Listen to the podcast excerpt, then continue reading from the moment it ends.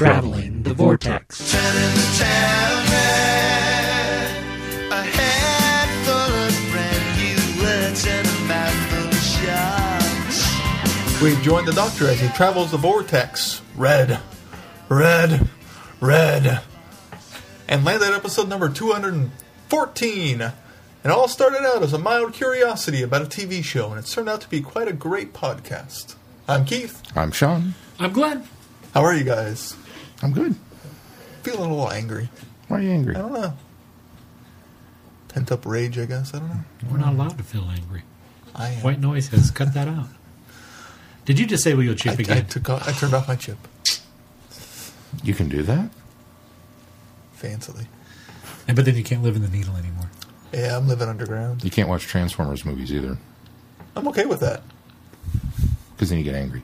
Oh. that was bad. Yeah. What'd you guys do this week? Swinging it. I watched a couple movies. What'd you watch? We uh, we watched Cirque du Soleil, Worlds Away, which was on uh, Netflix. I don't remember what we were going to watch, something else, and uh, not not that that was like you know You're planning on watching something it, else. was, it, was, it was in the instant queue. You know, you, Ah, pi- you yeah. pile stuff in the instant queue. It's Right. like I'll get around to that eventually, and then they say it's going away, and it's like, well, I guess I better watch that sooner than later. this one's not going away. We were going to watch something else, but Katrina was still up, and due to whatever subject material was in the one what we thought about watching, now being February, it's gone. Yeah, probably- probably. we we decided eh, let's watch something. And we- Oh, hey, look, music, clowns. Sure, let's let's do that. And uh, it was really cool. It's kind of a um, best of Oh. the Cirque du Soleil shows because they were going along and doing this thing, and um, you know, this girl's hunting for a, a, a trapeze artist who falls off the trapeze, but then sinks. He, he like hits the ground and goes poof and disappears into the sand pit. And so she chases him down into this other world. It's kind of a cool surrealistic setup. But um, they're going through all these different things and different acts and whatnot. And all of a sudden, it's like, hey, I recognize this one. This was Ka. We went and saw this one. and uh, shortly after that, then they went into some of the Beatles ones, and I was going to ask you, didn't you didn't see Love then? we didn't see. Oh, okay. Dave saw that Love. was just Dave and, and Lori. Dave and Lori saw Okay. Love and O. He's seen O. Which I recognize parts of O based on his description of O that were in this. Oh. Oh. But uh, yeah, no. so the, only- the so only it's one I've really seen is great Ka. for somebody who's not watched any. Yeah, no, You get a it's, real it's, taste it's, of it's cool. You kind of get a taste for everything that's done, and uh, you know, it was, it was well done. Although, and it's apparently uh, it's uh, executive produced by James Cameron, Oh. which I didn't know. And I every time I see something along those lines where there's a big name that's attached in some way, shape, or form, whether it's executive producing is pretty much just putting your name on it, but sometimes producer and other credits. He seemed like he maybe had a little bit more of a hand in this based on how the credits ran. But I, every time I see something like that, I kind of sit and think to myself, how did you let this guy direct it? Because whenever I, inevitably, whenever I watch a live presentation of a show, I think to myself, I wouldn't have put that camera there because it's just a weird, it's a weird angle. You didn't capture what was really going on, Oh, and then yeah. you're for your wide shot, you're kind of off to one side, and it it doesn't have the same dynamic flow. Sometimes it depends on the venue too. Yeah. You're limited on camera I, options. I, I'm, I'm sure that probably has something to do with it, especially because all of these different venues in Vegas are all a little different. Plus, if you're recording live performance, sometimes it's difficult to get those cues exactly right every time. I don't think this was live. I think this was set, and I could be wrong, but I didn't see any audience in any of the. Maybe they were just very masterful, and that's why the camera was placed there. But it, it's just it just kind of struck me as weird. As like I wouldn't have shot that that way. I've seen this one. That's not where I was sitting, and you messed that Well, up. Well, Cameron didn't direct it. Yeah, that's right. but uh, it, it's good, and it's totally worth watching, especially if you like Cirque du Soleil or circuses or that kind of stuff, or if you just like musical performances, because that's really what it kind of boils down to. Is the, the, the narrative thread is not so much that you really have to pay attention to it; it's pictures and music. Um, but it was worth watching. It was kind of cool. And then uh, what was the other one we watched? I'll think on it. Somebody else go. Uh, speaking of things that fell off Netflix and I wanted to get to, on the heels of watching the remake of Ninja Turtles, I went and watched the original one. Oh. And then I remember that really well. I guess I watched. That was one of the ones I watched enough when I was Probably younger. over and over again. Yeah. Yeah, and it still holds up for me. I, every bit of it. Now I went and rewatched uh, also Secretly Ooze, because it was falling off Amazon Prime. So I was like, well, I, I, I better watch that. I guess all the licenses were up for that. I, I own all of these. You could, could have come Uh, yeah. at any point in time. I, I, I, I've come to the conclusion. I was kind of on the fence about it. Now I think I need to own these all on Blu-ray because I enjoyed them. Yay! I, I knew I liked them, but I didn't know how much they would hold up in my 30-year-old brain. and while Secretly Used fell down a little bit, it's still a lot of fun for me. And it wasn't until seeing the Honest trailer that I was like, oh yeah, they don't use their weapons. I didn't know that until I saw that on Yeah. this trailer. It kind of shocked me. It wasn't until that I kind of was able to see some of the holes in it. But overall, I, I thoroughly enjoyed them as much. And I quasi forgot and quasi remembered that Sam Rockwell was in the first movie. He's like the chief thug. When Is he really? Giving the tour of the place. And kind of he shows up later. the yeah. foot. Yeah, well, he's not in like foot uniform. He's like a recruiter, I guess. Go back and watch it. Yeah, It- you- it doesn't sound like him because he put more of an accent on it. But yeah, that I've, I- I've done that, and I've uh, made a lot of progress on uh, Lego Batman Three. I keep seeing your trophy announcements pop up. I finished the story. I'm according to my save game forty five percent done, and going through my free play, and there's aspects of this you will not like, Glenn. Oh, Uh, the hub, I thought was manageable until I discovered the lantern planets. oh dear. Each each lantern has its own planet that you get to go to Oh, as a hub. Now there are no levels, but there are quests and stuff on the hub. Oh dear. and gold bricks and characters and so we'll see. I, I haven't started exploring that yet. I'm just going through getting my red bricks and getting the, Oh, the free play done first. Oh, bother. That was the other one I watched. Well, one of the other ones. Which Uh, one We watched the the Winnie the, the, The newest the new Winnie, Winnie the, the Pooh, which I apparently had not seen. I bought it and That was only a couple years sitting on the shelf, and I just assumed that I had seen this. And Katrina started watching it. and I was watching it and went, I, I, I've never seen this before. And how that's Mr. Bean is the voice of Owl, and you know, on and on and on. I know we've talked about it. And uh, John Cleese is the narrator. John Cleese Yeah. is the narrator, and um, who was the other one that sounded really familiar to me? Eeyore. I couldn't tell if that was still Peter Cullen or not. It was. It's not. It's not. Who is it now? You know, Cannot remember. to the Imdb. Hold on. and Owl. Who's Owl? Oh, I knew that one recently too. Because Owl totally sounded like. Um, Craig Ferguson. Yeah, yeah, yeah. oh, okay, that's not who I thought it was then. I didn't get to finish that one. It was delightful what I saw. It is. It was, it was is really, not as good as the others, but still very enjoyable. really good. Uh, Bud Luckey is Eeyore. Yeah, he's the one that's taken over yours voice and some of the smaller projects too. Uh, no, the other one that we watched was uh, Fury. Oh, how was that? The It's really good. Uh, you have to like World War II movies. Oh, oh, oh! I could, I couldn't put in my head. Or- or tank was. movies. Yeah. Um, that Brad Pitt and uh, Yeah, really good cast in it. I was Yeah. surprised um, because Brad Pitt's in it and Shia LaBeouf's in that's it, it. And Percy Jackson. Percy Jackson's in it. Not not real name. Um, but, The kid. No, I know him as the kid from uh, Perks of Being a Wallflower. uh, Shane Oh, yeah. from Walking Dead is in it. Oh yeah, yeah, yeah. Yeah. That's, that's some some some some quality people. But yeah, it's it's a good movie. Like I said, it's it's it's one of those that's almost tough to watch in a way because it's it's you know mm-hmm. presenting the horrors of war and what these tank crews went through and, and, and everything. Which, if you know anything about World War II, the, the tank crews had rough times of it. They were outnumbered and outgunned and outmanned and all kinds of stuff. But this particular one was it was really good. It was it was tough to watch. So that was probably the movie you were thinking of watching with Katrina, and decided not. No. Oh no, it was something else. Something- still. No, remember that one fell off Netflix already. whatever it was, we didn't watch it. So. But no, it's uh, it was good. I own it. If you want to, uh, Oh, Mel, Mel- yeah. it, was- it was we'll a Target borrow steel book, so Mel was like, "Yeah, buy it." I was like, "Well, we haven't seen it. I don't care, buy it." I okay, I think that was one Sarah was interested in. yeah. Mm. She's She she she would have to watch like this. depends on. through Uh, she of it. Decent with war movies for some reason. Yeah, this one's got a lot of decapitations. And, oh, you know, oh. you have not lived until you've seen somebody decapitated by a tank shell. Wow. the main. okay, and we're done here. I mean, this, there's nowhere to go from there. You can't come back from that. Yeah, I, I don't. I don't know that Sarah would handle it pretty well. Maybe I'm wrong, but she'd have to watch from behind the couch. Maybe. Did you watch anything, Glenn? Uh, I'm watching movies. I caught up on uh, Arrow and Flash and just about everything other, other thing I was falling behind on. Watched Peggy Carter this week. Um, I watched the entire series of uh, Galavant, Oh yeah.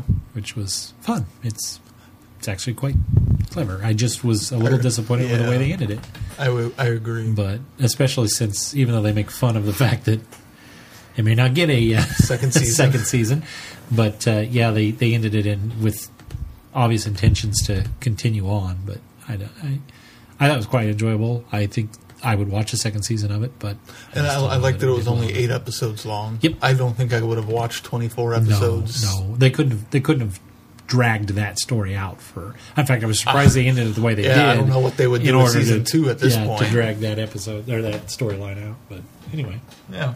I enjoyed that also. um, and I got my Fitbit finally. Came in the mail.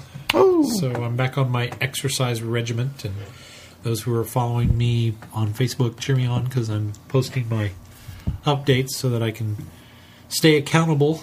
Hooray! I've been able to exercise every day this week, uh, whether it be walking outside on the nice days or treadmill on the inside on the not so nice days, and then um, we had a reversal on that pretty quick. yeah, we? well, so today I, I, I, I needed to get something in, and I knew I was going to get a full workout in because I, I actually had to go into work today and work. Um, but I knew I was going to get a full workout, but we had stuff going on all morning, so I did decided to bundle up and take a walk and just do the short route for today. And hmm. get, I didn't get quite a mile, but as I was walking, I knew it was icy because I'd been out driving around and. I slipped like three times and oh. only fell once. So Oh, wow. yeah, I got done and I thought, why did I do that? Sidewalks were icy, but yeah, so that that's going well and it's been real helpful and it's, it really kind of blew my mind because when I got it, before I got it, I thought, okay, this this is the charge, this is the Fitbit charge, and I thought I had read that it tracked your sleep, and so the first day Oh, that yeah. I I laid down and was getting was trying to figure out how the sleep thing worked, I saw on the app that I have that I downloaded to accompany it to my cell phone because that's where it syncs all your information to.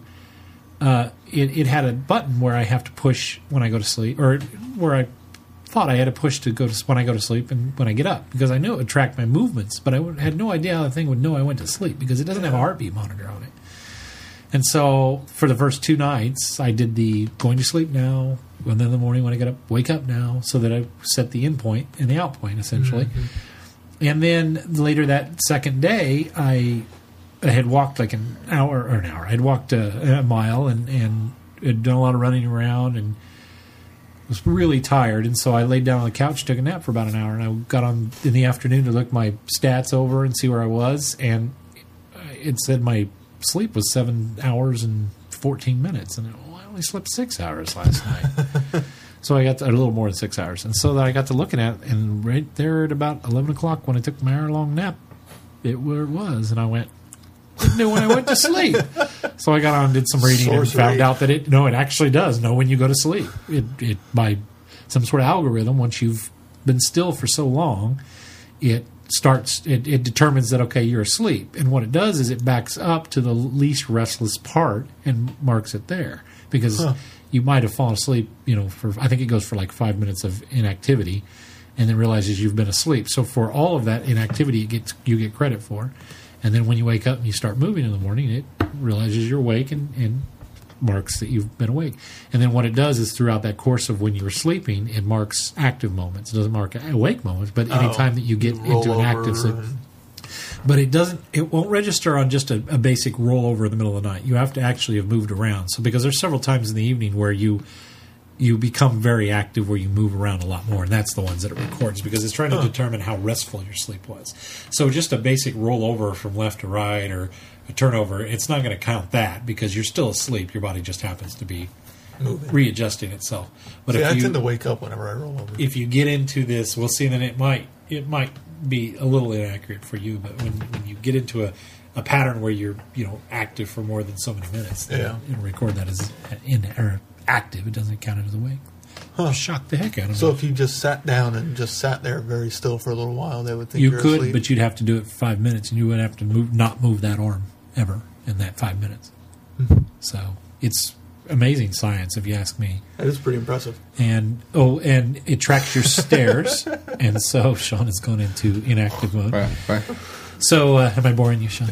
So uh, it tracks your I stairs to see if I too, which. I thought, okay, what? to wear one How does it know that I'm going up and down stairs? But apparently, it determines the barometric pressure. It changes as you reach more than eight eight Whoever stairs. designed this Yes. software is pretty impressive. That's it. There's no That's it. no interface, or it's, No, got, no, it's it's just a got tiny interface. little watch face It's on got it. a It's watch not face like on a. it, which has the Some time. don't have an interface. No, but right? none of our listeners It looks can like see it this, looks but- like a wristband. I was thinking There's it would your look time. like a Dick Tracy watch. There's your. That's how many steps I've taken. Now this started over at midnight, so uh, You haven't so moved since steps midnight. taken. It's lying. I've been walking around. We uh, started the I've show gone at midnight. Eleven miles. No, we didn't. No, we it's didn't. Like, Did? one o'clock now. Uh, 159 Oh, horse pucky. uh, calories burnt. I haven't taken any stairs, and there you go. So, Okay. Reveal yourself, tiny sorceress. anyway, I've drolled on long enough. How, how'd, uh, how'd the derby go? Went Yeah, how did the well. Derby? Friday morning, I got up and went to the store because I realized it was running out of time, and I got my weights. Friday morning. Friday morning. For the Saturday For Saturday Derby. But I knew that was the last thing I had to do because we'd had everything else done with it. So I had to go get the weights and, and put the weights on on Saturday and came in at 4.9 ounces, which it has to be five. Like it has to be five or under. And so uh, was a little worried because if the scale was off by much, then we might have to pull some weight off of it. But we got there and checked in Saturday morning at 9 o'clock, and we were uh, still at 5.9 or 4.9. So uh, he raced. They what they did is they did it in heats, so four cars race at a time, and they race four times because you ha- you you get the chance to race on each section of the track. There's four sections on the track. That's fair. to make it fair. is fair, yeah. And then what they do is they take of the four runs, they take your best, they take your worst time and throw that one out, and then they take an average of your three times, and so that's how you determine in the heat whether you move on. Um, the first three, he came in second place. Now, by second place, I mean he crossed the finish line, or third. I'm sorry, he crossed the finish time third those three heats, and second the last heat. And so, unfortunately, not enough as far as our time average to get us into the finals, but we had a lot of fun. And then they had they had a concession stand and a cakewalk because they were trying to you know raise a little bit of money because popcorn sales were a little slow this year. And so um, he won a cake. So he was totally excited that he won a cake, and suddenly it didn't matter that he didn't make it into the finals. So, oh, At least as long, as long as he enjoyed it. but he'll get a participation badge and a merit and everything. Everything. So. It went well, and then the kids had basketball. So I missed Caitlin's game because we were Pinewood Derby, but then I took him to his game in the afternoon. Cake. The cake's alive. I should have brought the rest of it here. The kids nearly polished thing off in a weekend, and I haven't had one piece. Good job. on my diet. I might have some 321 cake still in the clobbered. Did you say clobbered? clobbered. Clobbered. In the It's clobbered. clobbered. That's it. That's about all I did this week.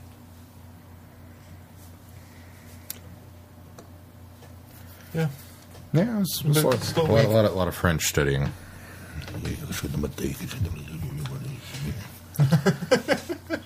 Well, if there's nothing else, let's move on. Uh, news. First up, a long lost interview featuring William Hartnell has been recovered in part by the BBC. Was it in Nigeria? I don't think so. He was interviewed by Roy Plomley of, for the home service radio program Desert Island Discs in 1965. The edition was transmitted August 23rd while Hartnell was at the height of his powers as, as the Doctor.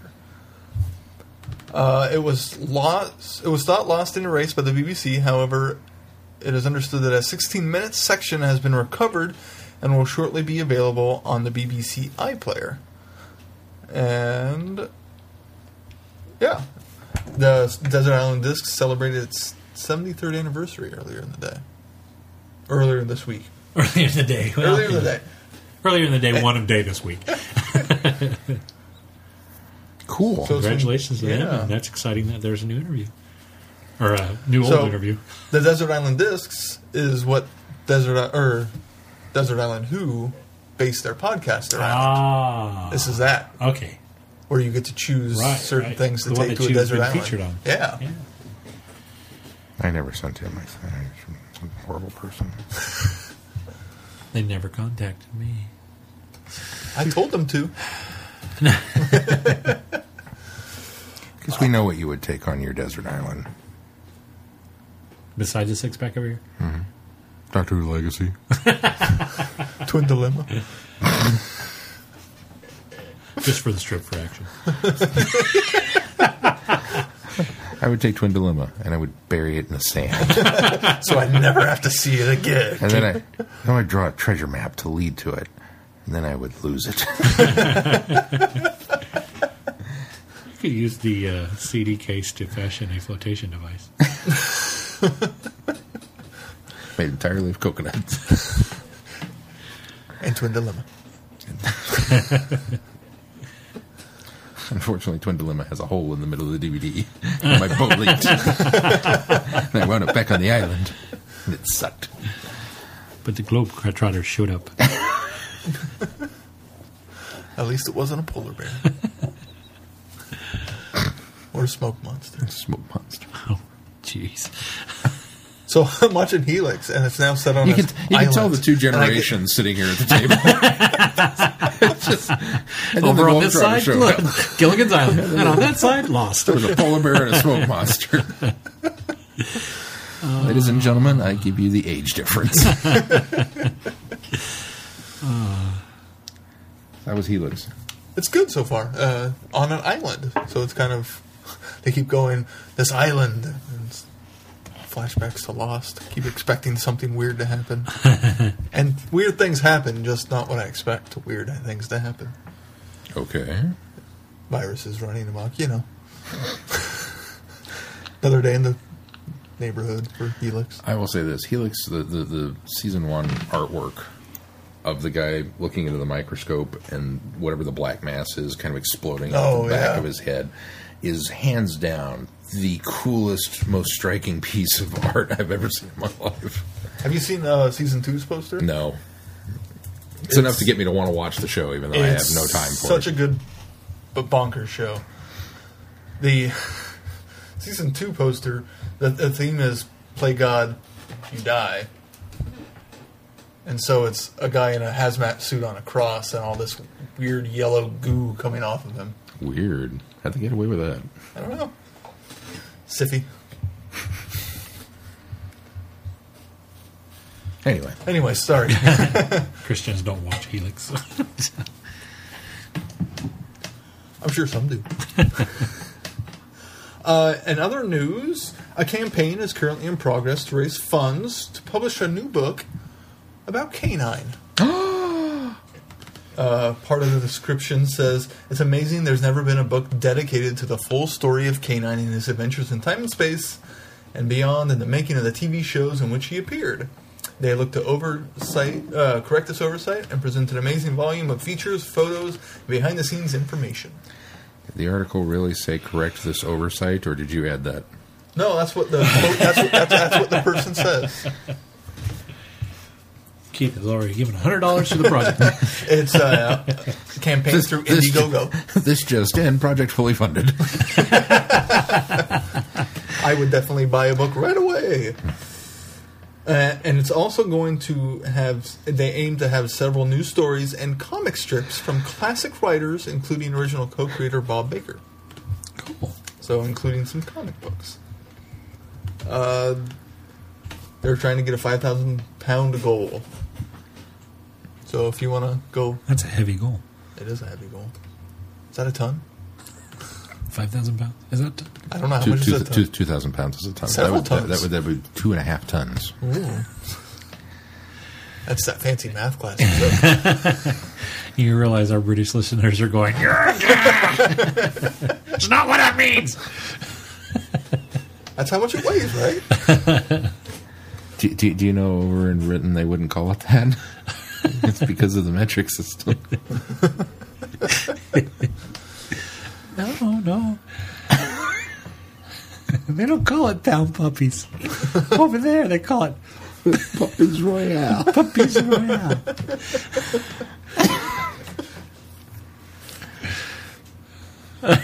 What, Sorry. What do they What do they call a Smurf? That's a Smurf. Smurf's a Smurf, but they call it Le Smurf. Yeah, that's it. Smurf's a Smurf. but They call it the Smurf. Uh. That's it for news. You got a tip for us? You're fortunate because I'd forgotten, but I remembered something that I'm going to revisit.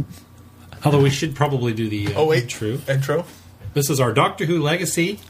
Tip, tip, tip of the week. And this week's tip I actually brought up last week because I discovered this, and there's a lot of people out there that probably are already aware of this, and I was just in the dark for this long, although I can't imagine that. Well, or I can't means I'm in the believe that I've been in the dark. No, I, you'll remember. Uh, I think I at least off mic encouraged you guys to play the challenge levels.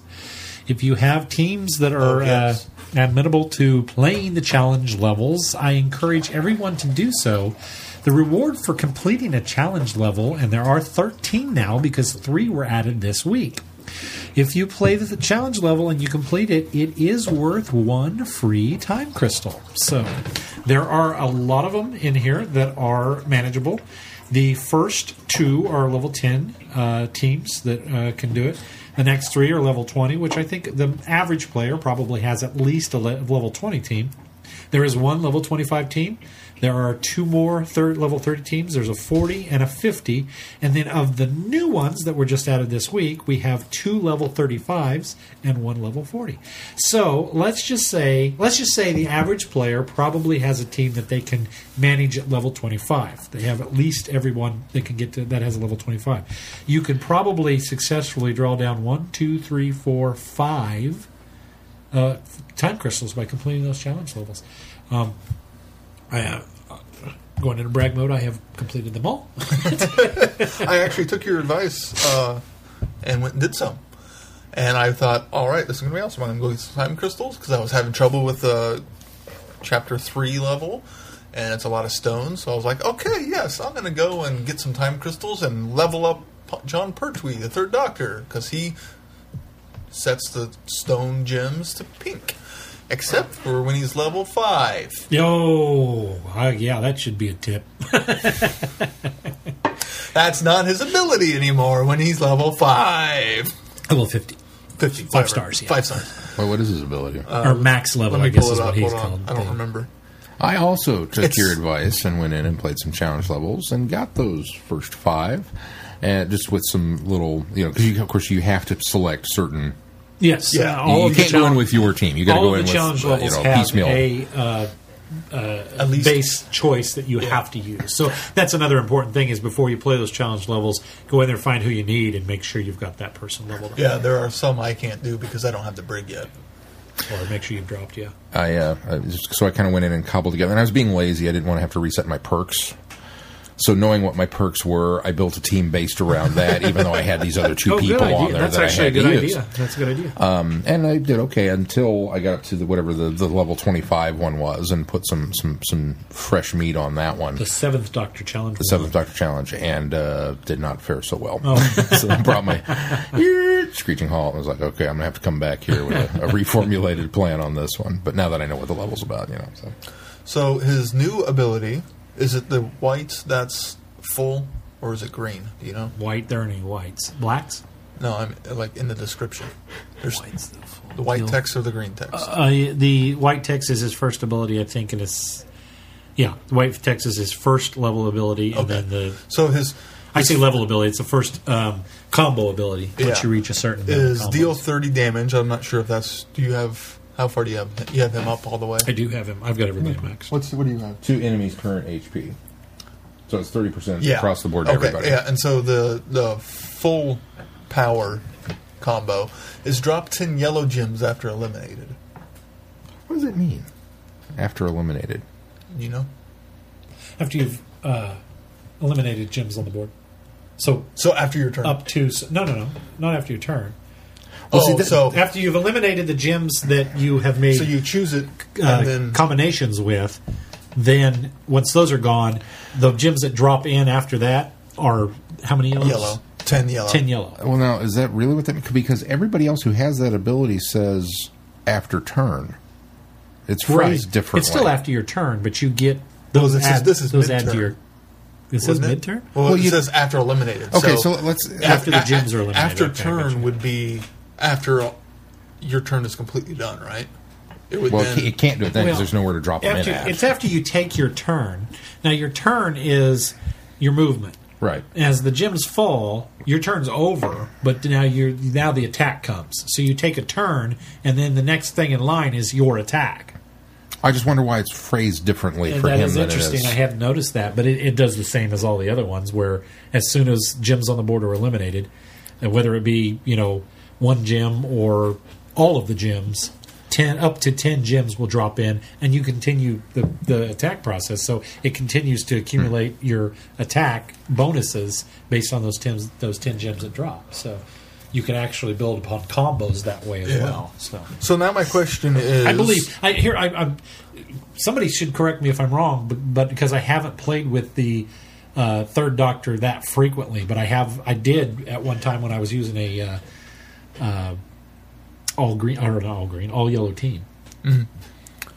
So my question now is: Is there a companion that eliminates uh, angel stones, angel gems? Not that I'm aware, that I'm of. aware of. Not that I'm aware of. There might be, but that, yeah, that's that's what- something we should point out is remember Is there when, a way you're, to ma- undo when it? you're when you're upgrading your doctors. Their Nope. top level ability sometimes will change when you move to the next level. In that doctor's case, you lose that. I, that happened to me on a uh, first doctor when I upgraded him past his fourth star and into his fifth star. He no longer had the reset all gems option. I think when Unlock all had. gems. Unlock all gems, which Do you know what it is now? It uh, it might be reset now that I think about it. It's, no, it wasn't because I actually had to go find somebody a companion that would reset the gems so I could get rid of Yeah. the locked gems. Um, but I, I sure So this changes now completely who I'm going to try to level up next. Uh, the first doctor's ability now after that is drop 10 gems after eliminated. So, yeah, I lost that ability, and I, and I was so excited, but I had just upgraded him right before I decided that I could use him on a team to do that. Well, you remember me telling you the War Doctors flipped. That his went from the, the first. Um, which one was it? Stun all and then deal 40. It used to be that he did 30 damage as his first one, Right, and then remember went to stun. Yeah. And once I leveled and maxed him out, it flipped those two, and now it's stun enemies for four turns as the first one, and do all the damage. So I was fighting a really, really tough enemy, not knowing that that had changed. Got my thing, went yay, and went to kill them, and it stunned them for four turns. And it was one of those enemies that shrugs off stun like, "Ah, I don't need this. So it was a complete waste of the. Th- I was like, oh man. So yeah, there's, there's, yeah, we should we should call this one tips of the week. So be aware that if when, when you're maxing up uh, doctors, that their abilities do change when you reach. Uh, Although level some five, some or, uh, don't st- five because stars. well, some change and some just increase That's what I because say, some, like some, yeah yeah. yeah Anyway, but challenge four all the levels definitely. If you're looking for some quick uh, time crystals, you've got some pretty decent teams. Go in there and, and play those. Uh, as I mentioned this week, um, they ended the fan week number one on Wednesday, and uh, so you no longer get those bonuses. But kind of as an aside to you know soften the blow of pulling that away from us, they uh, gave us the option of three more challenge levels, which um, they're they're tough. Challenge. I'll give them this. They're tough challenge levels for anybody doesn't have as many characters maxed out. I did them. In, I did all three in less than two minutes, so there wasn't much challenge there to me. But that's my fault for being so far along, I suppose.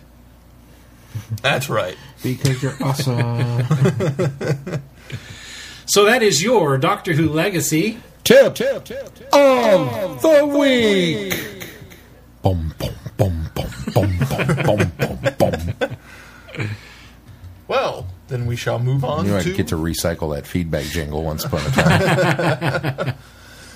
feedback oh, the week. no, it doesn't work as well. Uh, I'm sure phil will call me out for that. First who, up in who, feedback. Who's, who's up in feedback? Mike. Mike writes in comment question Hi guys. Uh, in reply to Carry On movies, they're uh, they are a law of diminishing returns. However, there are some that I really enjoy, and I have three recommendations. Carry On Screaming as a pati- pastiche of Hammer horror and a lot of cheesy fun. Oh, cool. Carry On Follow That Camel has Phil Silvers playing a version of Bilko in a uh, Beau Geste type thing. And finally, If anybody doesn't know, uh, Phil Silvers played Sergeant Bilko on a TV series in the United States back in the 1960s, and it was there was a remake film with starring Steve Martin in the 19 or in the in the uh, 90s, No, I think it was even in the 2000s, wasn't? Early 2000s. Might have been in the late 90s. Anyway, what, Somewhere it's, it- 90s, I it's, turn of the century. Sergeant Bilko is in charge of the motor pool, and they are the kind of misfit uh, group of soldiers that uh, Phil, Bilko is known for. Uh, kind of wheeling and dealing, doing uh, you know side jobs and things, and, and and getting things and benefits for his squad, and of course undermining or undermining his command, his captain, uh, in order to kind of uh, slip things under the radar and, and fraternize with the women and their group. You know, is always trying to find a, make an extra buck uh, on the uh, army's payroll and that kind of thing. And of course, hilarity ensues. And uh, Sergeant Bilko, actually, little known fact, was the inspiration for the car- Hanna Barbera cartoon. Top Cat, which was a group of alley cats. Oh. Top Cat playing the uh, in the basically role of Sergeant Bilko. That's why he And sounds like Bilko. He sounds just like Bilko. In fact, Hanna Barbera often did that, where they would take um, things that were already pop culture um, topics or icons and, and turn them into short cartoon spoofs. Hmm. So, anyway, that's Sergeant Bilko. And he says, finally, carry on up the Khyber. Lots of stupid fun in the times of the British Raj. Have fun, Mike. Thank you, Mike. Thanks, Well, Mike. I'm going to check some of those out, even though some of them don't sound like they are as good as others. But Up next in feedback, Ben. Sorry, my computer locked up. There we go. uh, which one was Ben? it's his second feedback. The second if you one. ended up getting both, because yes, Ben, we did get the, the old one the- that you yeah, sent okay. on accident. So um, we're aware of that, and we will uh, take steps to make sure we don't read out one from two weeks ago. Ben had some trouble sending a email this week, Gotcha. and uh, when he finally got it to go through, he had accidentally sent his last feedback as well. So that's why we have a couple from him. I, well, I wondered about because it started with uh, I didn't hear my feed, and I was like, I know we read this one. He's really drilling that home. I, I know. Okay, so No, it's, it, it was an accident this week. Ben writes, "I'm only here so I won't get fined." hey guys, sorry to hear there was zero feedback last episode. I had some stuff in mind and just let myself get sidetracked. That's okay. So did we. So here's what I had going. First up, big finish in the subscription issue. Sounds like a great episode title. I both thank and curse you guys for your attempt to clarify this for me. Well, so we failed. I'm still as befuddled as before. Quite a while ago, I had tweeted Big Finish the same question, and they were kind enough to respond. But the response left me just as confused. I'm probably wrong, but this is how I'm looking at the issue right now. The script, subscriptions are like the Columbia House CD Club. You sign up and they send you a monthly selection. If this is indeed how, how it works, then it's not for me, at least not yet. A bundle of the complete third season is more likely what I want for now. Perhaps once I've gotten the third season of the Fourth Doctor Adventures and whatever there is of a fourth, a subscription may then be an option. Once caught up with Tom's run, I'm open to pretty much the whole Big Finish catalog. As a side note, I should have asked Nick when I sat down with him at Chicago TARDIS. Thought it crossed my mind that night, in fact. Uh, I chose not to simply because there were others at the table and I didn't want to dominate my time with my issue. Although if, Uh, if Nick knew he was getting another sale, he would have devoted all his time to you. And I'm sure there were other people at the table that probably had the same question. That's probably true. Yeah. Well, I, I- I'll make you a deal, Ben. I, I apparently because this is something that none of our listeners have come forward and have been able to satisfactorily answer for us. I'm going to go out on a limb and say it's probably a fairly common question that a lot of people have. So I will make every effort to track Nick down at You're going to see him in a couple weeks. So and uh, and I, I will I will get those answers out of him. Ask the hard questions. I will ask the hard questions. How does this work? Lastly, I myself buy the CDs. I know it's more expensive, but the digital version is free with the CD. I've also had a lot of trouble getting iTunes to the uh, like the digital downloads from Big Finish. I much prefer to load the CD into my computer and upload it. There's also something to be said, uh, and I've, I think I've kind of mentioned this at least on you know the DVD end as well. I'm, I'm a package whore. I like to have my boxes. I like and my to see it on the shelf, and, and, yeah. on the shelf. And uh, with Big Finish, it's certainly a very slippery slope because there is so much of it. But they're so pretty. Next up, Legacy. Since my last feedback, I've topped 70 companions, all of whom are at least level 20. I've also hit the 320 stars mark, and this is all thanks to the fan area appreciation week one. I spent a lot of time in the fan area leveling up companions and stockpiling fragments. During the week, I was able to grab about 300 of the black, blue, and green. Wow. What? I got you- like you can only have 150 though in your coffers. So you can only hold up to. But I'm sure he was using them too. But Well, probably yeah, because if he was leveling up, then he was yeah. I think what he's that's what he's saying is he, he didn't max out and have three hundred. Well, still. he was saying that he just kept collecting and re-leveling up. So he was I got the five. I need black and blue and Sean's green. jealous. I'm very jealous. I burned through a lot and was able to restockpile them before the week was up. Sean, I wish I could give you some of mine. Oh, you- Here's what I'm struggling with now because I you can't get those in the fan area. Nope. Um, Chris from RFS clued me into the level 10 challenges in the fan area for the fragments. The levels were about a minute each to complete and dropped as many as 10 various fragments each time. I also took Glenn's advice and played the challenge levels for the crystals. At least I did the ones I could. There are three I need companions for still. In the end, I was able to buy the TARDIS with the crystals from those challenge levels. Moving on. Two episodes ago, you guys were talking about Burn Gorman, and there was a show you couldn't remember that he was on. You didn't mention it, so maybe this is the one. He was on Revenge. I don't think so. Not a show I watch myself, but I did check it out when I heard he was going to be on it. Burn is a very nice guy. I met him at Chicago TARDIS 2012.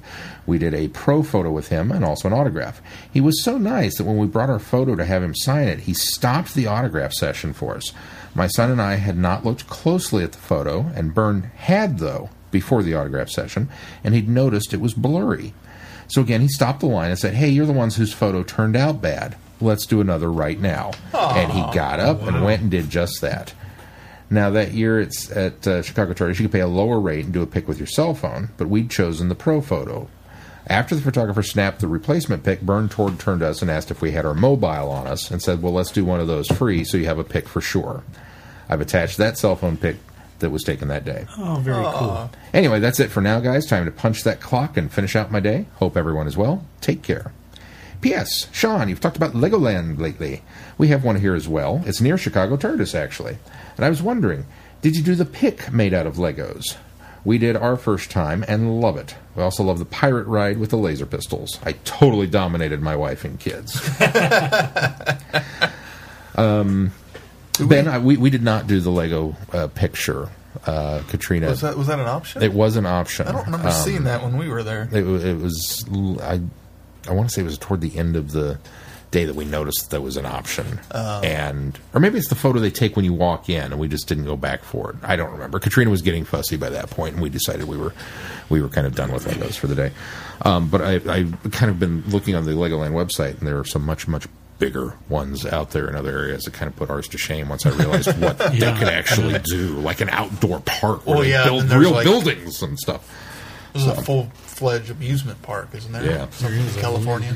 So Well, they, they had actually talked about building one out there by Eudora. You remember that, like seven, Oh, eight years yeah, ago? I do kinda remember And it that. fell through where that munitions plant it was. They were going to buy that land up and build yeah. it there, and they, they didn't. I think the economy started going sour, and Yeah, so that's when that plans fell through. But thank you, Um, Ben. ben, since you mentioned Burn, I'm glad you did because I forgot to mention last week when I was talking about watching uh, Johnny English Reborn. Burn Gorman is in that as well. Oh, Yeah, he plays kind of a uh, he sounds sort like of a, really a awesome henchman guy. character. Oh, nice. He does that a lot. Next up in feedback, Eric. The Sensorites. Hey guys, I hope you had a good week. Mine's been pretty good. The highlight coming not very long ago. I was more or less successfully able to introduce Star Wars to my family this weekend. Hooray! My wife had honestly never been into Star Wars. This was partly due to only having seen Empire and Jedi out of order long ago, galaxy far, far away, without original, without the original to make sense of it. She couldn't see a coherent story, was thoroughly grossed out near the beginning of Empire. You know which scene I'm talking about. Remember, she saw Jedi first, which is a lot more tame. That's certainly true. Oh yeah. Yeah, yeah. Thought it was just about blowing stuff up and just wanted to explore the USS Enterprise instead. As for my sons, they've been sort of tangentially exposed to Star Wars for a while, either through winning some free toys at various places or through Angry, Angry Birds Star Wars. but when I had tried to get them to watch it about six months ago, my oldest told me it was too scary, and my middle son left to watch his older brother play on his Kindle. Sigh. But then a few weeks ago, a friend posted a link about the miracle, uh, excuse me, the Machete Order on Facebook, and I got really excited about Star Wars for the first time. Then a little later, another friend posted about showing it to his son for the first time, and I suggested the Machete Order in a comment. My wife then saw the comment and thought Star Wars actually sounded interesting for once, and she waited to give it, and she wanted to give it a go. And then my oldest son, oh, then I got my oldest son to agree to watch it as the fam as a family, so he could cuddle with us in the intense parts. We watched Star Wars: A New Hope yesterday, and Empire today, and the boys were engrossed. Well, my youngest fell asleep during both, probably for the best, and my middle boy fell asleep during Empire. They were up pretty late. Unfortunately, my oldest, the usually most express, oh, excuse me, expensive son, was. It is expressive. Okay. My usually most expressive son was so tired and engrossed that the reaction video I took of the reveal showed no reaction until Luke was hanging from under Cloud City. And then he was just asking questions about how city how Cloud City was made. I'll give his younger brother another chance this week to watch it. Oh, and for the record, I was swapping discs to get my picks of the best versions, alternating between the original releases and the 2004 editions. For the f- for the first, I started with 2004, swapped to the original at Mos Eisley, and swapped back after the escape from Tatooine. For Empire, I started with the original and swapped to 2004 after Vader's conversation with the Emperor. I think with Jedi, I'll go with mostly 2004, but swap to the original just long enough to get the Lapti Nek uh, instead of Jedi Rocks. Moving on. and anybody that doesn't know Star Wars is completely confused by that, that statement, but I'm just going to leave it alone. I think we talked a little bit about the Machete Order several where it's going with podcasts ago. So, um, moving on. Legacy. Congrats on getting all the characters, Glenn. You breeze through those expert levels in no time. I'm right behind you. I just need time to max out Martha Plus, which is Martha um, uh, expert level, and then I should be able to get Mickey Plus, also Mickey expert level. I'm curious which expert level gave you the most trouble. I think the Vastra Plus level was probably the trickiest for me. Also, I have a bit of correction to make. Not all of the expert versions are merely enhancements over the normal versions. Your example of K9 Plus is actually a green converter instead of a black stunner. That's right. I, oh. I realized that this week as I started playing with him. Oh, and Lee explained what's been going on with the missing character. It's a nameless placeholder character they've been using to playtest a new ability called Illuminate that will be used in the next chapter, next part of chapter four for oh. fighting the Vastran, the Va- Vashta Nerada. Good. Ooh, the Vashta are coming. Oh, and one quick question: How many stars do you have? I think I'm at 589 right now. Well, I Oh, just man. I just sat here and bragged to Sean off mic about my measly what I have five 500 and I don't remember. Three, I'll, I'll. I'll go back over. Oh, you 'cause are at 500. If I get out of there, uh, I'll go back over there and revisit that. As for the sensorites, I have to admit it. T- it took a long time for me to get through this, and this seems to be the problem I've had with all of the Hartnell stories I've seen. I'm not sure if it's a production thing. It's hard to follow and stay engaged, but that the sensorites are kind of annoying or that the doctor just isn't terribly likable. It was a clever twist that the monster, quote unquote monster, was actually just humans hiding in the aqueducts, but the science lesson that confused irises oh uh, that confused irises with pupils was weird. And am I the only one that thought of the Twilight Zone at the first cliffhanger? There's someone on the wing. I'm out, Eric. Thanks, Eric. And I think we will address those sensorite issues uh, when we get to those in our review. I'm really hoping that that illuminate ability um, takes care of the problem when the, all the gems go dark. Oh, uh, That's I what I hadn't meant. That. like in Beast Below and stuff. Yeah, I hadn't thought of that. That would be kind of That nice. would make 'cause sense it- for the there, there would be a nice. There, it'd be nice to have a an A battle, ability in yeah. order to uh, counter that because we have we have counters for stun, we have counters for locks, we have counters for um, Some of us had had counters for stones, well, we have counters for. but I'm not um, bitter. We Rub don't have we don't have counters for the creating the negative gems because even if you are able to turn those Positive, positive, you it doesn't it doesn't affect the ones that have already taken a draw. Um, yeah, so that would be nice to be able to counter the the uh, the blindness. blacks. Yeah, Um, you mean blacked out, not Yeah, necessarily black gems. Yeah. yeah, blacked out. Uh, Eric, uh, while I am ahead of you in the expert levels, I am behind you in stars. I only have 513 stars at this point. And I am going to pop into the expert levels real quick because I can't recall off the top of my head, now that it's been a while, what one I had the most difficult. I have 325 stars. I'm mid level, so I can't look how low of stars I have. I have not managed to tackle an expert level yet. Actually, you know what, Eric? I had trouble with two I tried of an them, expert level once, and it laughed at me. and it wasn't. What are you? What are you bringing that? Get out of here, kid! It wasn't until I came into this with a maxed out team of 50. I got to get in here because I can't remember if this for sure was it. Two shakes. Nope, that wasn't it. Dang it. Oh, of course. I can't remember now. It's been so long. It's whatever level, whichever level has the um, uh, Satan Pit characters with the the two oods and the and the uh, beast. No blue gems save the world. No, that wasn't it. Uh, I had some difficulty, amount of difficulty with until I maxed out and got uh, some pretty strong uh, 50 level teams, and I can't even remember exactly which one, uh, which team I used. But uh, there was that one, and I think the other one that I had some trouble with was the one with the silence.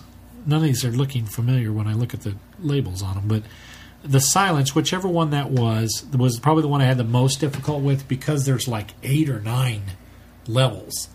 And it seemed like I would get to level eight or seven, somewhere around there, and die.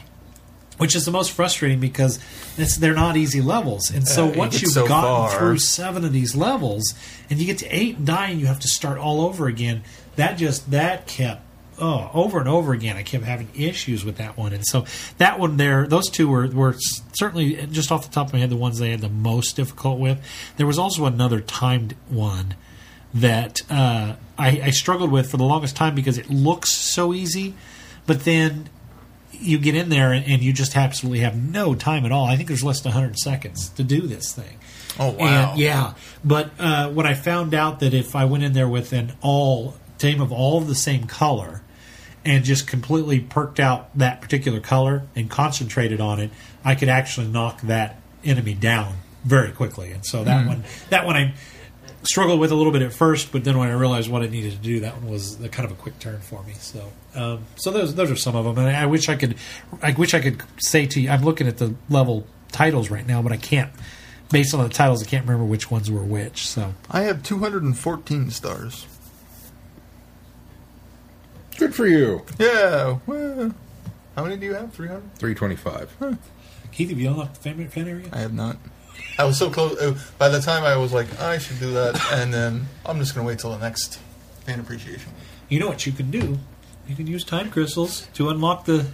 Oh no, you have to buy. You have to purchase. you have to purchase. You have to purchase. I was That's waiting right. till You payday, and then it was like, purchase. uh, Yeah, you have to too close. All right, next up. Chrissy. Chrissy writes, All in the mind. Dear Vortex Boys. Well, now I feel bad about not writing in last week. Nobody don't should feel don't, bad. Chrissy, don't. no one should feel bad. We were joking with our. Uh, Especially Chrissy, who's going to have a lot less time in her hands. yeah, You should all feel by the way. horrible. You should be ashamed of yourselves. Our loyal fan base of Our listeners. thousands of Where were listeners. you? I'm kidding. Even though I didn't have anything to contribute, really. A bit of housekeeping. We kind of blindsided everybody with our Beyond the Doctor. the, yeah. the ability to get that movie was probably not as easy as getting Doctor. Hopefully, Who our material. future ones will be a little easier. Hopefully. A uh, bit of housekeeping. I got a new job as a full time writer for a political commentary website. If anyone really wants to know more details, send me a message on Twitter or something. I don't like mixing politics and fandom very much. I'm really excited about this because I love writing, and to be able to say I'm an actual paid professional writer has been a dream of mine since I was a kid, and it's something that few, uh, uh, I never thought I'd get to do thing is, until I know how much this new job is going to impact my free time, I need to step back from a few things, including the Traveling the Vortex book club, just for the time being. I'm not going away forever, I'm just letting other people take charge until I can fit it back into my life again. So until further notice, Brittany, Mish, and Holly, all from the Five Ish Fangirls, have graciously agreed to run the book club in my absence. So check the page for updates, and I'm sure they will write in to say what's all, what's all going on. Congratulations, Chrissy. Congratulations on the new job, and thank you so much for the work that you have put in on the book club. And I'm sure we will see you back in that capacity again. And uh, thank you very much to the uh, girls for taking that over. Yes. And I am ec- ecstatic that you have this new job, and I'm so glad you're living out your dream. And I will apologize right now because I probably won't read your posts. because um, I think we have different views on politics. and it might just make me mad to read them. So Luckily, we, we have a lot of common ground in our uh, fandoms. Other So common We have a lot of things to talk about. It's like me talking to my family. As long as I leave religion and politics out of it, we have a great You're time. golden. Yeah. There are three things you should never discuss with friends and family religion, politics, and the great pumpkin. But yes, congratulations, Yeah. Chrissy. That's exciting. I wish I could do something like that. That would Yeah. be so much fun. Uh, she goes on. Other stuff. Interstellar's an awesome movie. And the fact that it didn't get any Oscar nomination, just more proof that there's no reason for me to give a crap about the Academy at all. Seriously, I was totally immersed in that movie, and I walked out of the theater and couldn't remember what year it was. I had to remind myself that Earth wasn't experiencing massive crop failures and Matthew McConaughey wasn't out in the extreme reaches of space trying to find a new planet for humanity to inhabit. I definitely see why Christopher Nolan has so many fans of his movies. It was an intense one. It was. All right, Doctor Who stuff. Here we go. The Sensorites. I know the story catches flack from fandom for various reasons, but I have no idea why. Sure, it's a little talky and gets wrapped up in philosoph- uh, philosoph- uh, philosophicites. Philosophy. Sean, can you help me out? Philosophy? No, because it's Philosophication. I don't know. I'm not looking at it. philosophizing. Philosophizing. Philosophizing. I think that's a made-up word. That's the act of Well, philosophy. technically, they're all made up words. Somebody made them up at some point. I have trouble with philosophical sometimes too. Oh, look, you got it, though. I got it though. It's my Legopolis. We're not going there. I've already mastered Legopolis. But it's a pretty solid piece of writing. Benedict. Not going there either. Even the scenes where there's not a lot much talking, the acting tells a spectacularly intense story. I think in particular of the scene where Ian and Barbara are slowly walking through the spaceship and they almost get cornered by a Sensorite. Plus, there's a lot of good stuff, really good stuff for Susan to do. She gets gets to use her telepathy and be the hero of the story. I even care about the other characters, especially the human astronauts that we get that were caught in this sense, sense sphere. By the way, the sense sphere was mentioned in the planet of the Ood. RTD said in an interview once that the Ood and the Sensorites were supposed to be distantly related. I can see that. Yeah. Red, another fantastically spooky story. Big Finish seems to do a lot of semi dystopia kinds of civilizations in their audios, and in this, you've got a planet made up of people who's had the violence and anger programmed out of them. But that turns out to be a big problem too. Not to spoil anything, but it reminds me of a crucial plot point from the last Divergent book. That there came a time in humanity's future history where they tried to rid themselves of certain emotions and personality traits. It's crazy weird to hear the Seventh Doctor be so angry and violent. Usually he's very calm and measured in his rage. Mel had a lot of great moments as well. Very enjoyable. One I'll want to listen to again soon. Okay, I'm done for the night. Hope you guys hope you all have a great weekend and I'll talk to you soon. Chrissy. Thank you, Chrissy. Thank you, Chrissy. Chrissy. And finally, Holly. Holly writes, The Sensorites and Red. Hey guys, The Sensorites. A great first Doctor and Team TARDIS story with Susan, Ian, and Barbara. The whole thing with the Sensorites at first being invisible and being able to control the others on the ship that the TARDIS landed on had me interested as to how the rest of this was going to play out. And the whole thing with the locking mechanism for the TARDIS being stolen within the first few minutes of the first part of the story really tells you that these Sensorites mean business. The Doctor's piloting skills aren't that bad when push comes to shove when dealing with a non Type 40 TARDISes. the twist with the city administrator lying to the first Elder about who killed the second Elder, I didn't see coming. Ian to the rescue with his questions about what exactly the city administrator saw. The new second Elder most certainly has Susan's attention, and she's not sure if he's trying to cover things up with the first Elder's death. The action then shifts to making sure the Doctor and Ian get found with the help of Susan, Barbara, and John. The ending, with Ian chiding the Doctor about his piloting skills and the Doctor taking offense to it, had me chuckling slightly. Ian knows that this is a sore point with the Doctor, and the Doctor's response shows that. Red. Mel and the Seventh Doctor team up again. White Noise reminds me a little bit of Hal, and with White Noise being able to edit and then being taken over by Red is interesting, and the symbolism of the title and then the use of the color is not lost on me.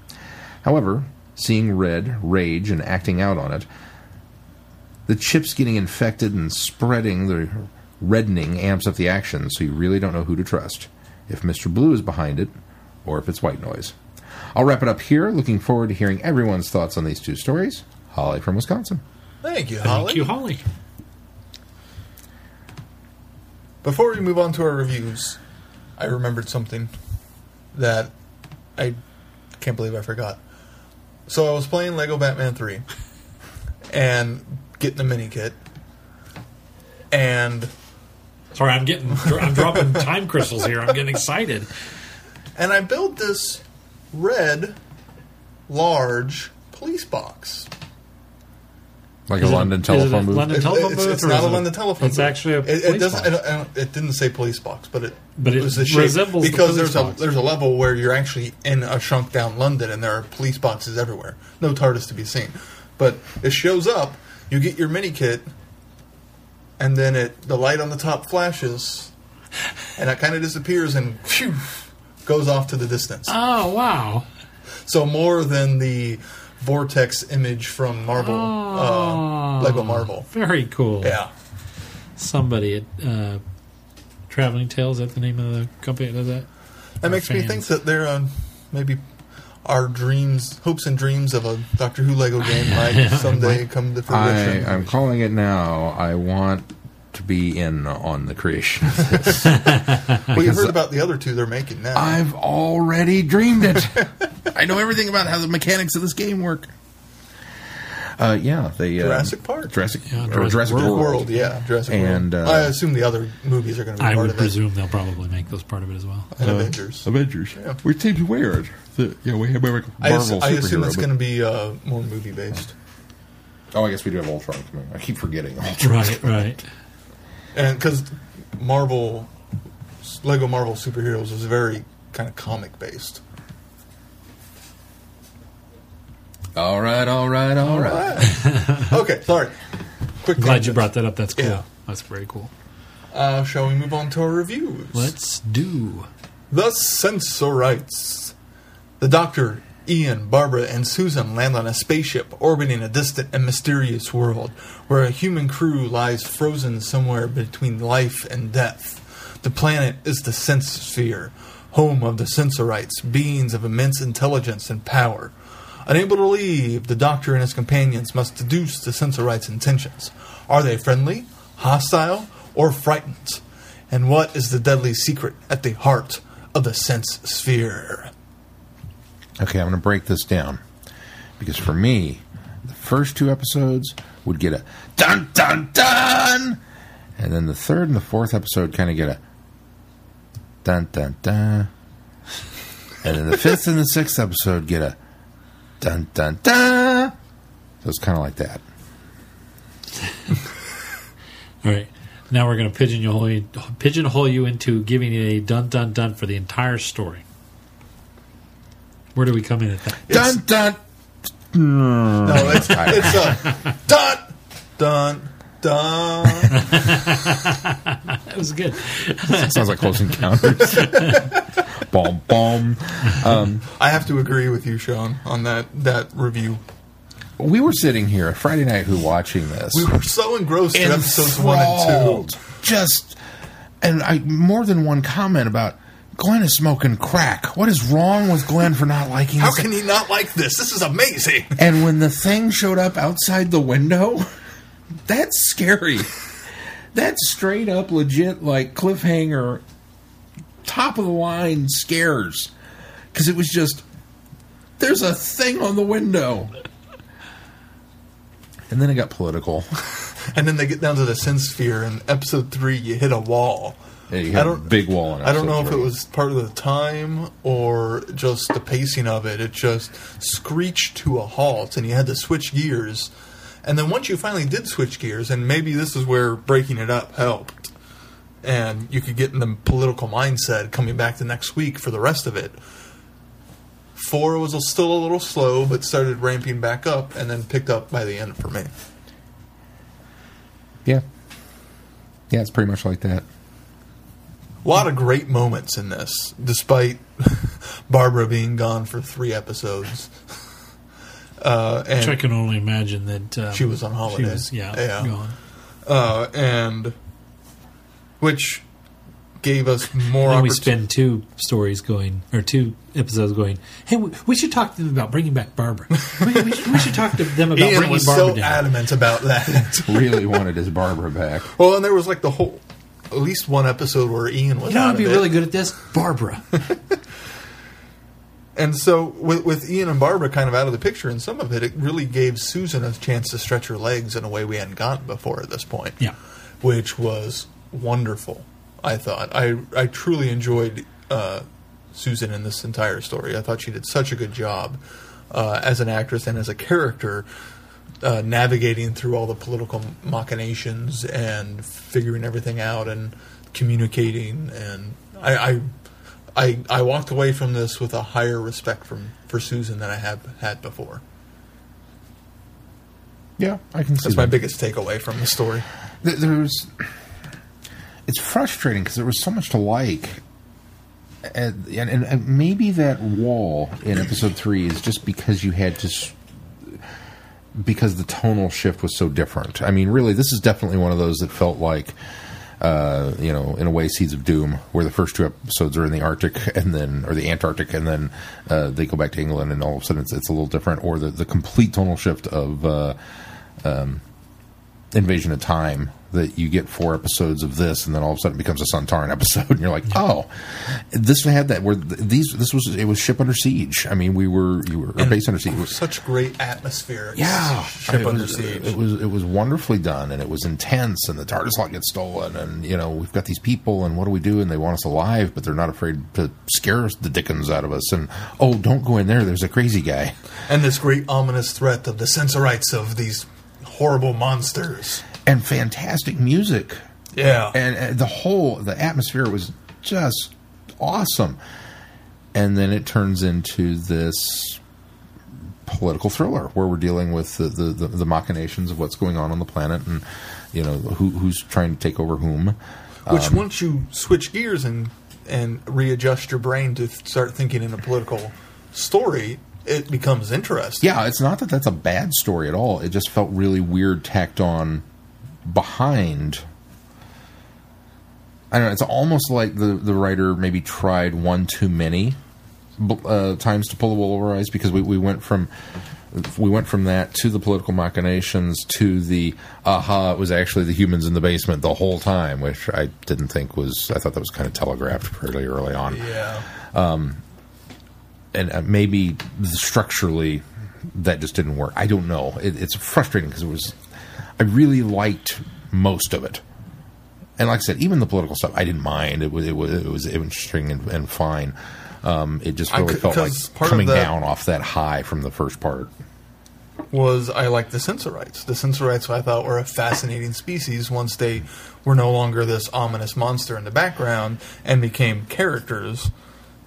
Their weaknesses beca- uh, it was interesting to explore this and the society that they had they were in and the fear they have and what motivated them. All very interesting stuff. Now, one of the problems that I can foresee with this one is now that I have seen it, I don't think those first two episodes are going to pack that same punch because I be. know who the Yeah. Sensorites are. Oh, and they're not I will scary, Have yeah. they're not scary at all. I mean, they, when we finally see them in the light, not clinging to the outside of the window, they're rather ridiculous looking. They have beards on their faces and not on their heads, and they have big, Well, they have beards on their heads and not on their faces. or vice versa, and, and big suction cup shoes. no, they just have big fat You know, round five- disc feet. They're like disc ducks. feet. Yeah. and, you know, they can't handle loud noises or, or dark. It's like, oh, okay. Here- here's the thing: is I have never ever told you guys I don't like the Sensorites. My exact words were, "It's just no." My exact words were, "The problem with this is it, it shows so much potential, but just trundles along," and that's my biggest problem with this story. I see Yeah, where that- the that I can trundling agree is. It No. shouldn't be six episodes long, and it shouldn't be two and four, or as you kind of even alluded to, two, three, and one, because they they they never come through with any sort of great promise of where they're going with this. Because you're exactly right. The first two episodes, and you hit the nail on the head. You will go back to this story someday and go, "This whole thing is terrible." Not terrible. This whole idea of structuring story, telling a story is, is a bad idea because they're setting up this this mysterious plot and trying to make the Sensorites be this malevolent, uh, scary, mysterious thing. But all along, every time that the Sensorites show up, they're like all skittish and and and just uh, Timid. timid. There you go. That's the word. They're just skittish and timid the whole time. And every time Ian lifts up the, the wrench, they they you know. As, as soon as Don't Ian lifts that wrench and they do that that you know, that flinch every time, suddenly the threat's gone. Yeah. for the me, first, the for me, the first gone. time. As soon as he did this Yeah, and they as soon as- pretty much as soon as they get on the ship, it's kind of uh, And then okay, game so over. Now Yeah. that we've established, all you have to do is bash their head in because they're not going to do anything to you because they're scared of you. Then we have to add this element of well, we can get the advantage on if we turn the lights out. Who the heck cares now? Just hit them with a wrench.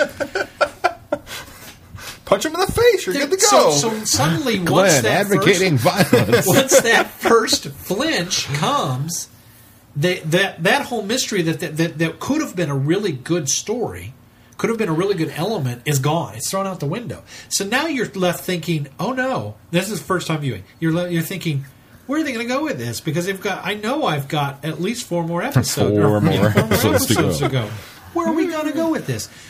The other thing is we have this. Uh, we have uh, Maitland and Carol on the station, and we have this thing where they're, they're basically the Sensorites have instilled them with fear. That's ultimately when you boil everything down and wade through all of the de- Yeah. explanation that we got, which truly, once you get to the idea that they've just pretty much put fear in their heads, you didn't need all of this other weird weaving around trying to figure out what you know how they were being controlled because it was one simple element and that was the only the sensorites only um, advantage or uh, offense is the fact that they could do this. They could instill this fear.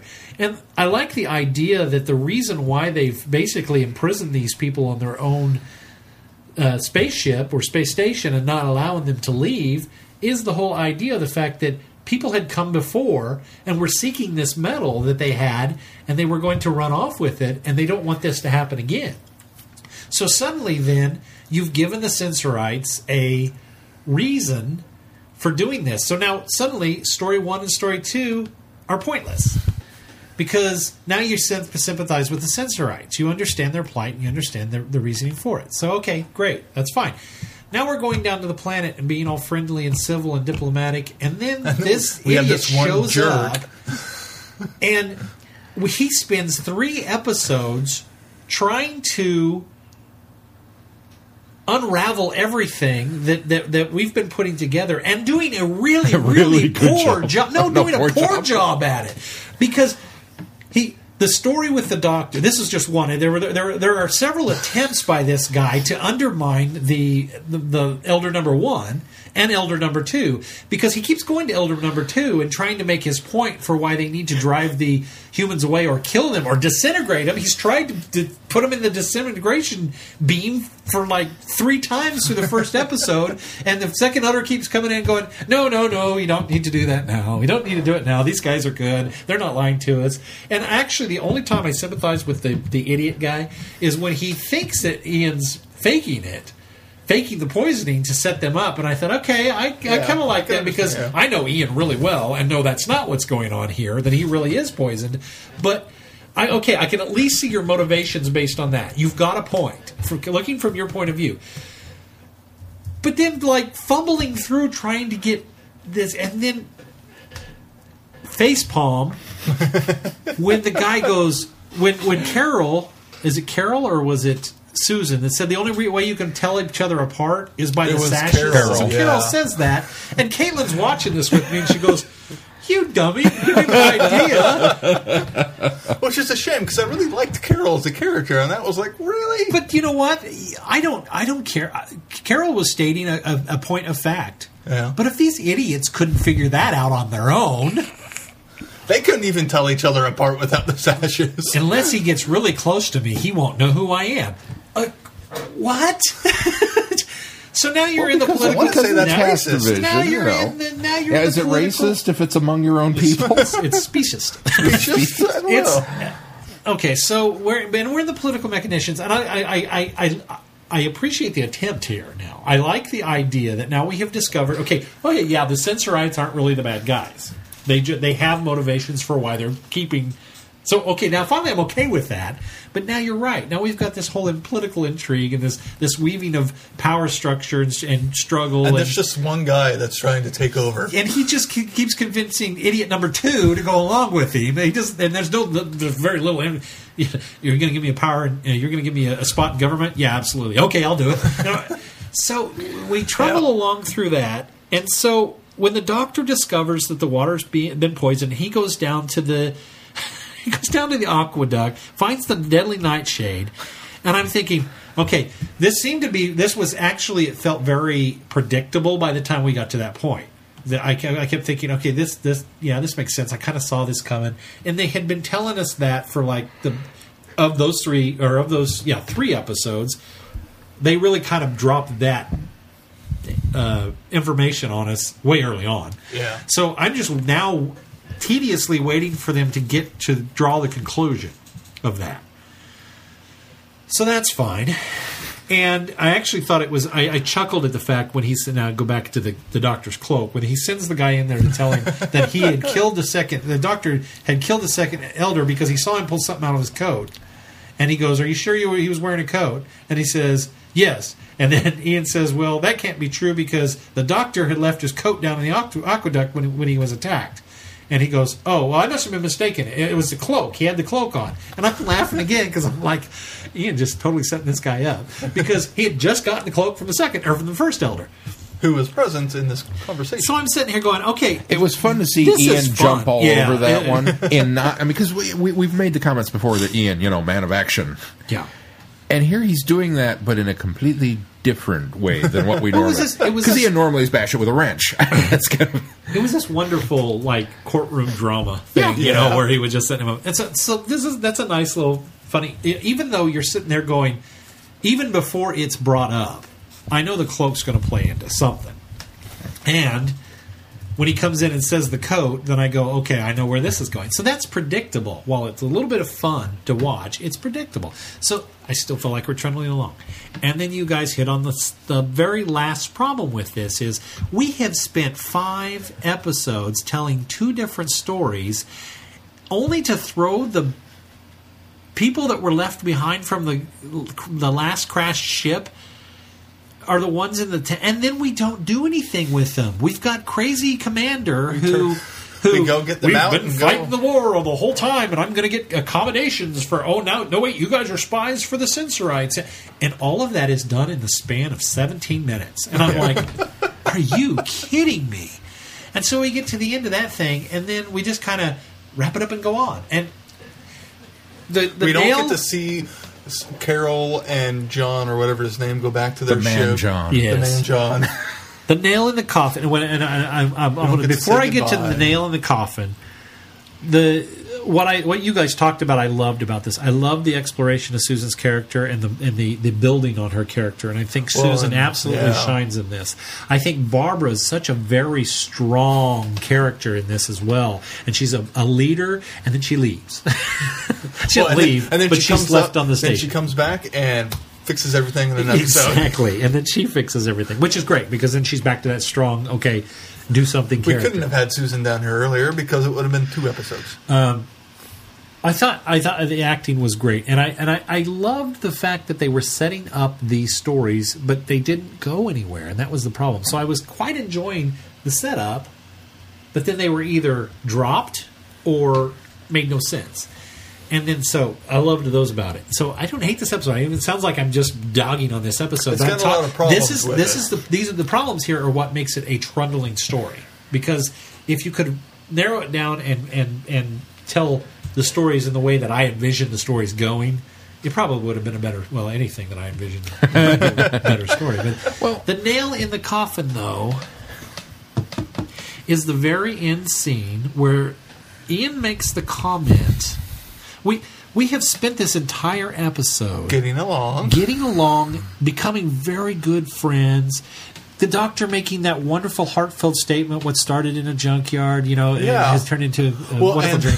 It's coming off the heels of the Aztecs where they all pretty much got along and worked together. Exactly. So Except for Barbara. we have Yeah. we have What'd made you go do that for? Oh, chronologically, we have made strides in the companions, and Team TARDIS is really getting along, and they're enjoying themselves.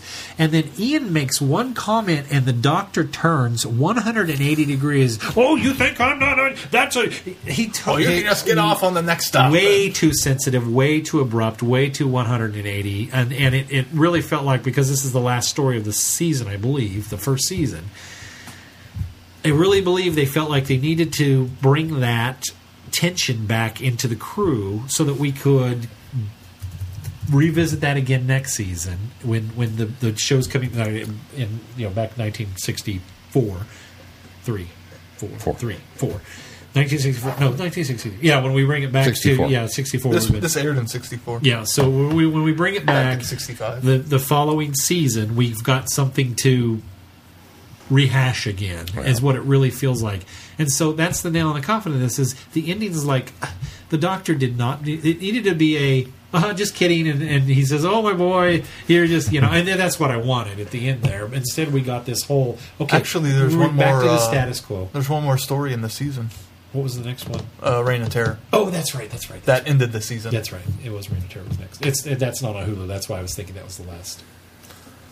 So, But yeah, in a nutshell, I the there was enough enjoyable of this story that I don't hate it, but I there are so many things that add to that whole. I, I this I unfortunately I just watched this last year, And now we put it on the schedule, and I was thinking, oh, I've got to trundle through six episodes just so that I can refresh my memory on what uh, all happened, so that I'm fresh for this week in the show. So there you go. There's mine. I, you know, there, like I said, there are a lot of things that I want to praise, and and one of them is the writing of the characters.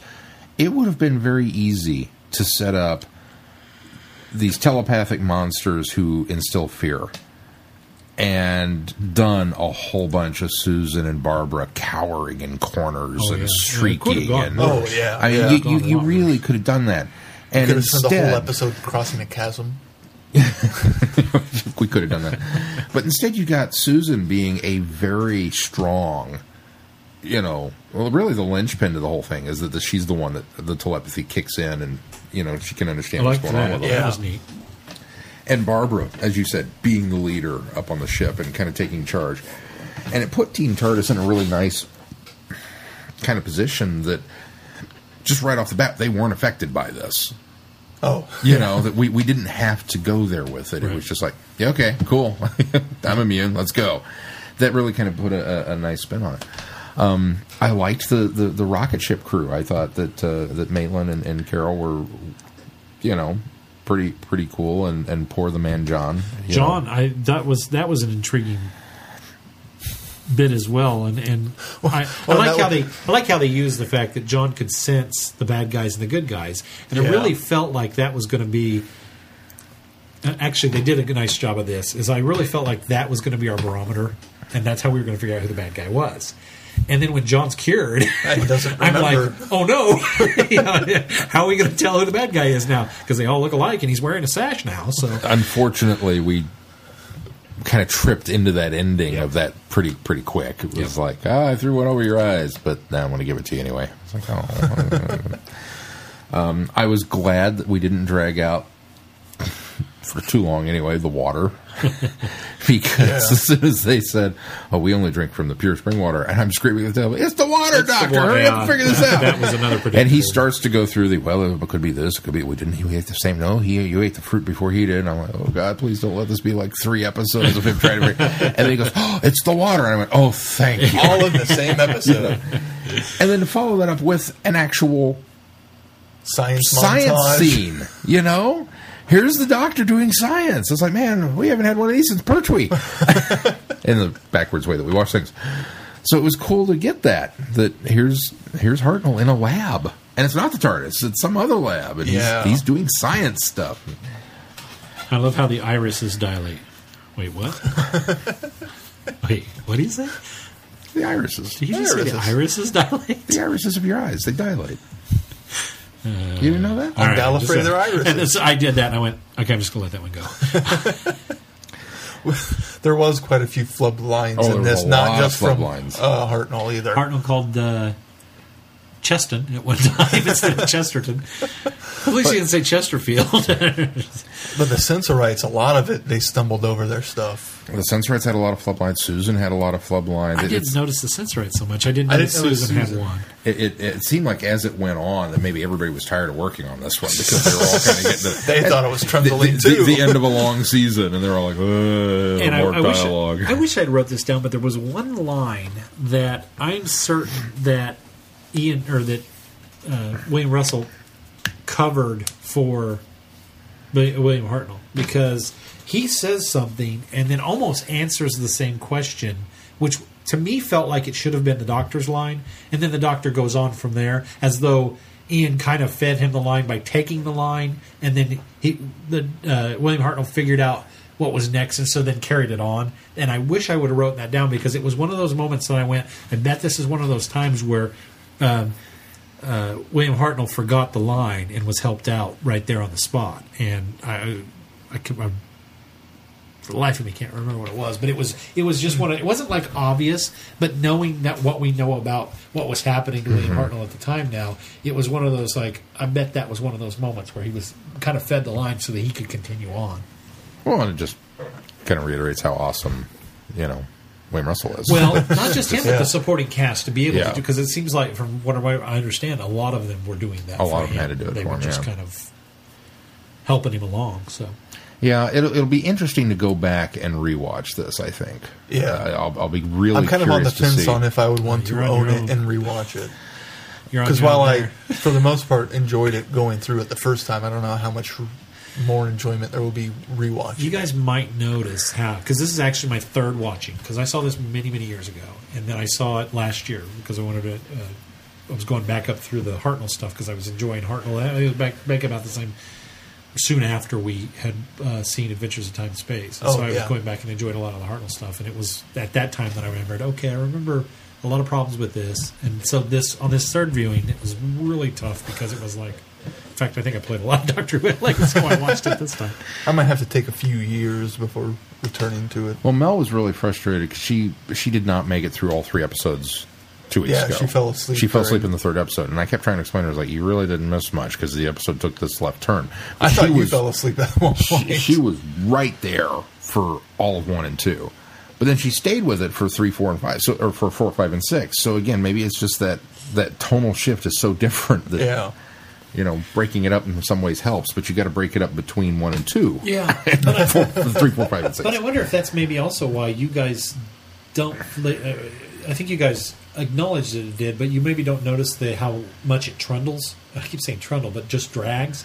But maybe you don't because you guys did break it 'Cause over over, it over up, yeah. two weeks. So you did three and I think three, that which did help probably it. actually um, makes it you know go down a little easier when you take it in smaller and, I, and I'm sure when it originally aired, week to week, it'd be it'd be very interesting to so, wa- for somebody to watch this that way and get their reaction now. And I think that's certainly true with a lot of stories that we have said, oh, that just could have you know benefited from being one less story, because a lot of times we watch these things in large chunk, you know, small chunk or you know chunks at a time, or one large thing. all even if, we, it, even yeah. if we We're break not it up over two weeks, same- we're technically still reviewing an omnibus Right, edition. exactly. You know, Yeah. so exactly.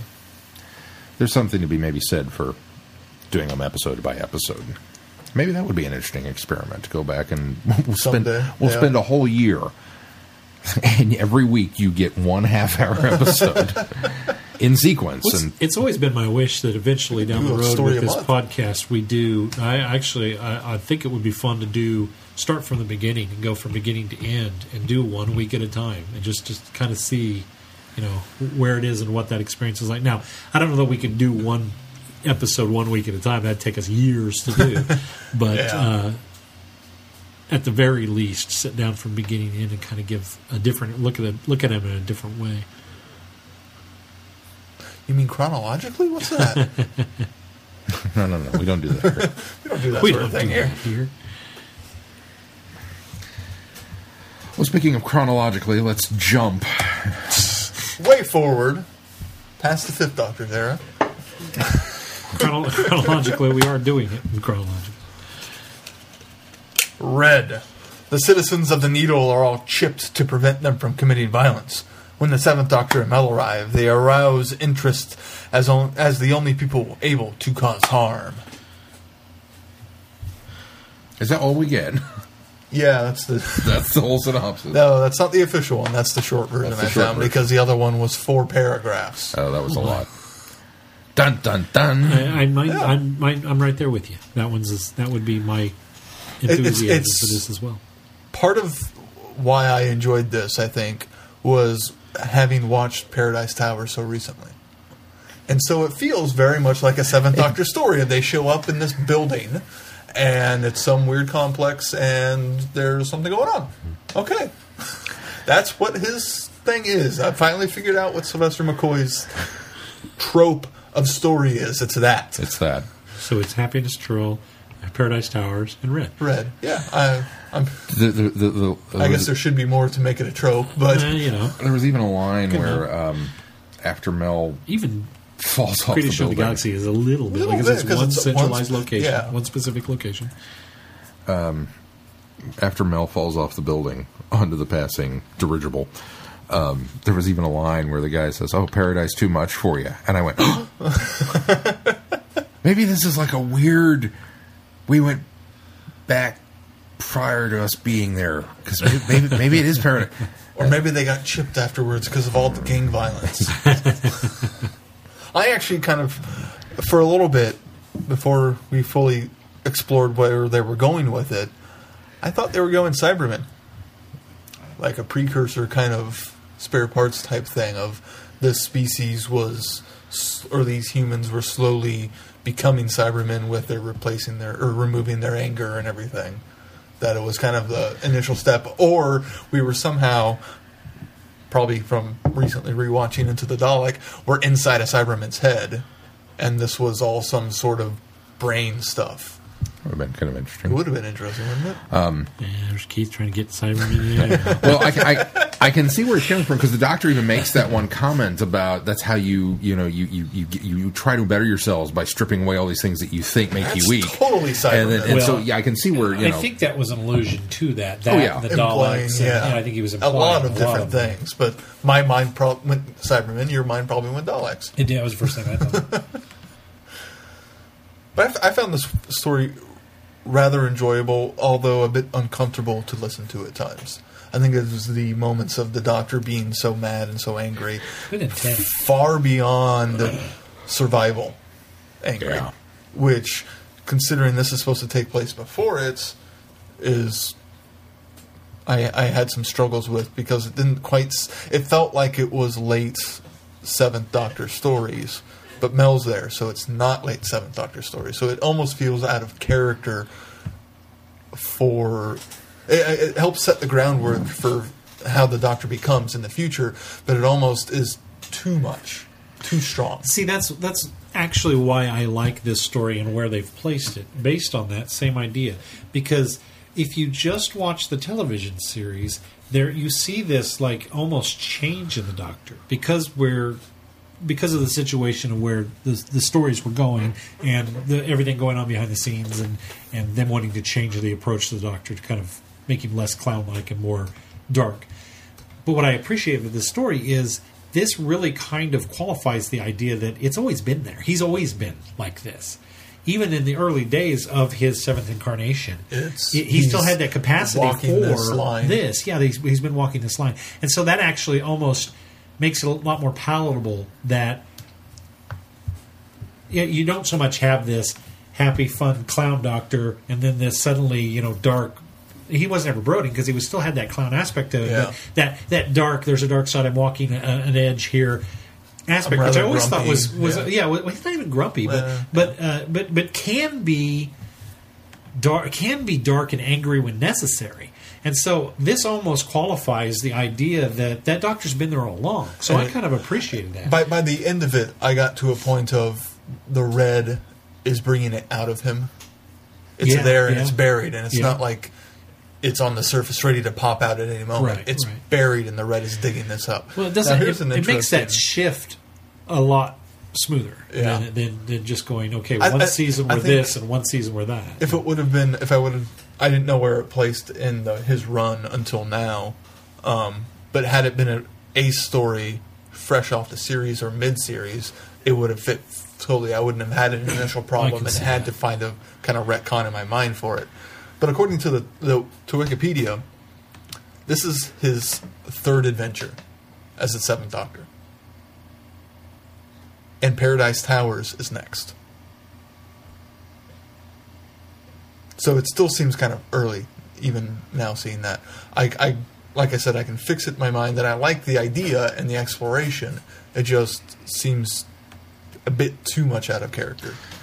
Technically, this is um, the fifth one Fifth one? because he has five previous adventures with Mel, including the Fires of Vulcan. Well, I think. Well, according to because.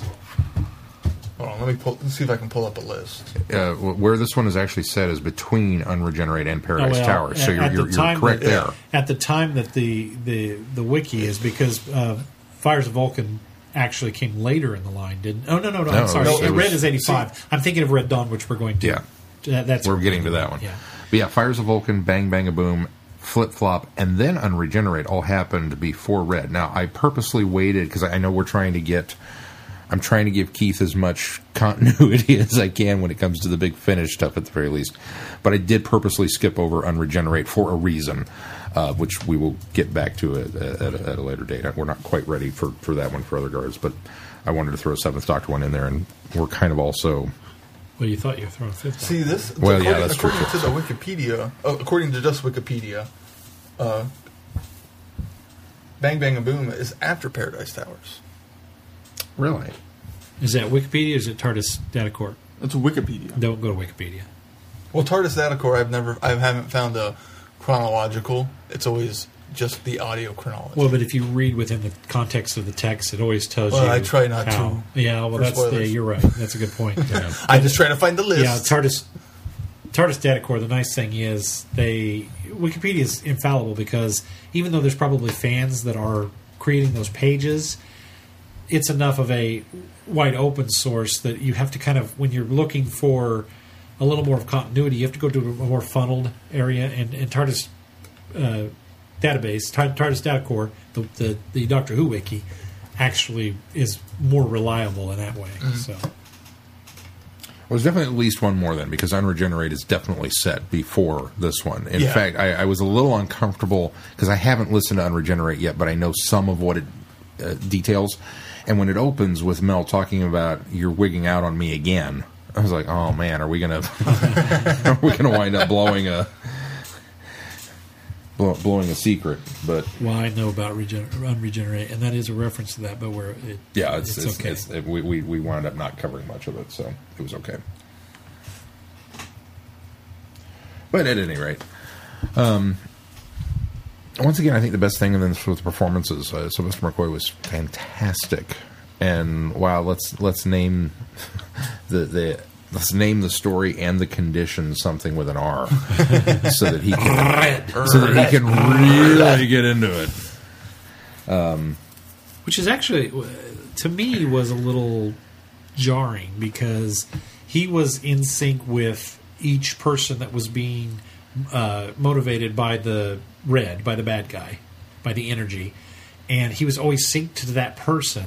And so what they did is they would switch back and forth between the dialogue of the person that was infected and him being synced to them, and the other guy saying red, red, red, and he's going red, red. And I almost had that moment to, or I, I kind of had that feeling of Sylvester. You probably shouldn't have. I mean, fine to roll the R, but you Maybe probably didn't have to much. push it. It was almost a little bit too much for me, and it was very noticeable because. One thing that I like about Sylvester is sometimes I don't always pick out when he's rolling the R's, and sometimes he does it intentionally because it's a character trait, and I like that. But in this one, while he sometimes overemphasizes it in other dialogue, and you go, "Oh, there's that roll," you know. This time he was like doing the overemphasis and then adding to it, and so to me that was a little too much. So that bothered me about about that performance. See, it but- didn't bother me, and I, I, I, I agree with you. There are times when it's so noticeable that it's like, eh, and then there are other times when it just kind of sneaks in. This one, I liked the fact that it was so overemphasized because I felt like that really heightened the how uncomfortable I was with the doctor acting and behaving this way, and and you know, obviously possessed or, or or so tied in with that that he was uncomfortable with it, and that he was it felt like he was struggling against it. But when you mentioned, you know, kind of tough to listen to at times, Yeah. that this is one of those reasons why, where it was like, I don't want my doctor to be scary, and he's scaring me right now. Well, in that moment after the first one, where he the, the, where he talk where he's talking about how the guy that wouldn't have known had to snap the neck if it weren't for me. Yeah. And that was such. He played that so powerfully that it was like it made you feel so bad for the I doctor. mean, that's at the just same it. is- time. It's, it's done so well that he, you, you are scared of him at the same time. You feel so bad for him Yeah. because you, you realize how out of control he was of it. What'd you guys think of Slow? That was weird. That was just weird. It's kind of a neat idea. I It don't know if I buy into it that much. conceptually it was it was cool, but I'm, I'm with you. It's like I don't. It was almost too surreal that it almost made it. It, it kind of hampered its plausibility. Does yeah. that make sense? Yeah. It, it, it's one of those things that had it been a TV drug, where they just said, "Well, it makes you experience time in a different manner," and then we would have got some visual along with it, versus the audio, where well, we almost felt like we had to throw a little more techno babble in there to kind of clear it up, and the idea of this crystalline nervous system, it's like, say what? And, and that's going to help Mel's spine how? Uh, Actually, That's- well, that- it was, it's initially given to her so she can regain power over her legs because she's yeah, paralyzed. At that Uh, point. their discs, Yeah, right? but actually, I, I disagree. Well, I think that uh, I agree with you in the in the statement that this one, whereas it was a TV episode, it would have been more of a throwaway, and this one injected the Techo bab- babble. I almost expected them to go a little further and explain it a little more, and they didn't. And I was actually grateful for that because I was already in my mind trying to rectify the plausibility Yeah. of it. So by not pushing the the point and giving me too much about it to try to explain it away, I actually felt like I was a little better with it. That they they did. They I mean they added the crystalline um, structure and all that. See, that for me was was was, okay. was was almost too much because it started part of my brain trying to chase that down that rabbit hole, going, but how does that affect? Why does that have anything to do with the time travel? Right. Or, well, not time Yeah. travel, but the the time element of why would you? Well, why would that but- cause that? And it's like you don't need to worry about any of that. You just need to roll with it. And I think if they had not gone there, But Sean, they didn't really use that to explain the time element. That was more of the the process of the drug taking. right? Well, the time was actually effect. more of a side effect, is what it sounded like. Exactly. So, that's why they that- took it. That's why I was because of the okay with effect. that because it was it was almost the process of how the d- drug uh, works within your body, not necessarily the effects that it does. So I did. That's why I felt like it wasn't over explained. It's kind of what what the drug is doing to your body, not necessarily what it's doing to your mind. It was trippy. um, I thought it was interesting that we got this such a surreal, almost pseudo sexual response to the fact that, oh, you haven't been chipped? You could hurt me. Yeah. I mean, these people were Yeah. really excited about the idea of that, and, and uh, it, it, it, it took a while to kind of what.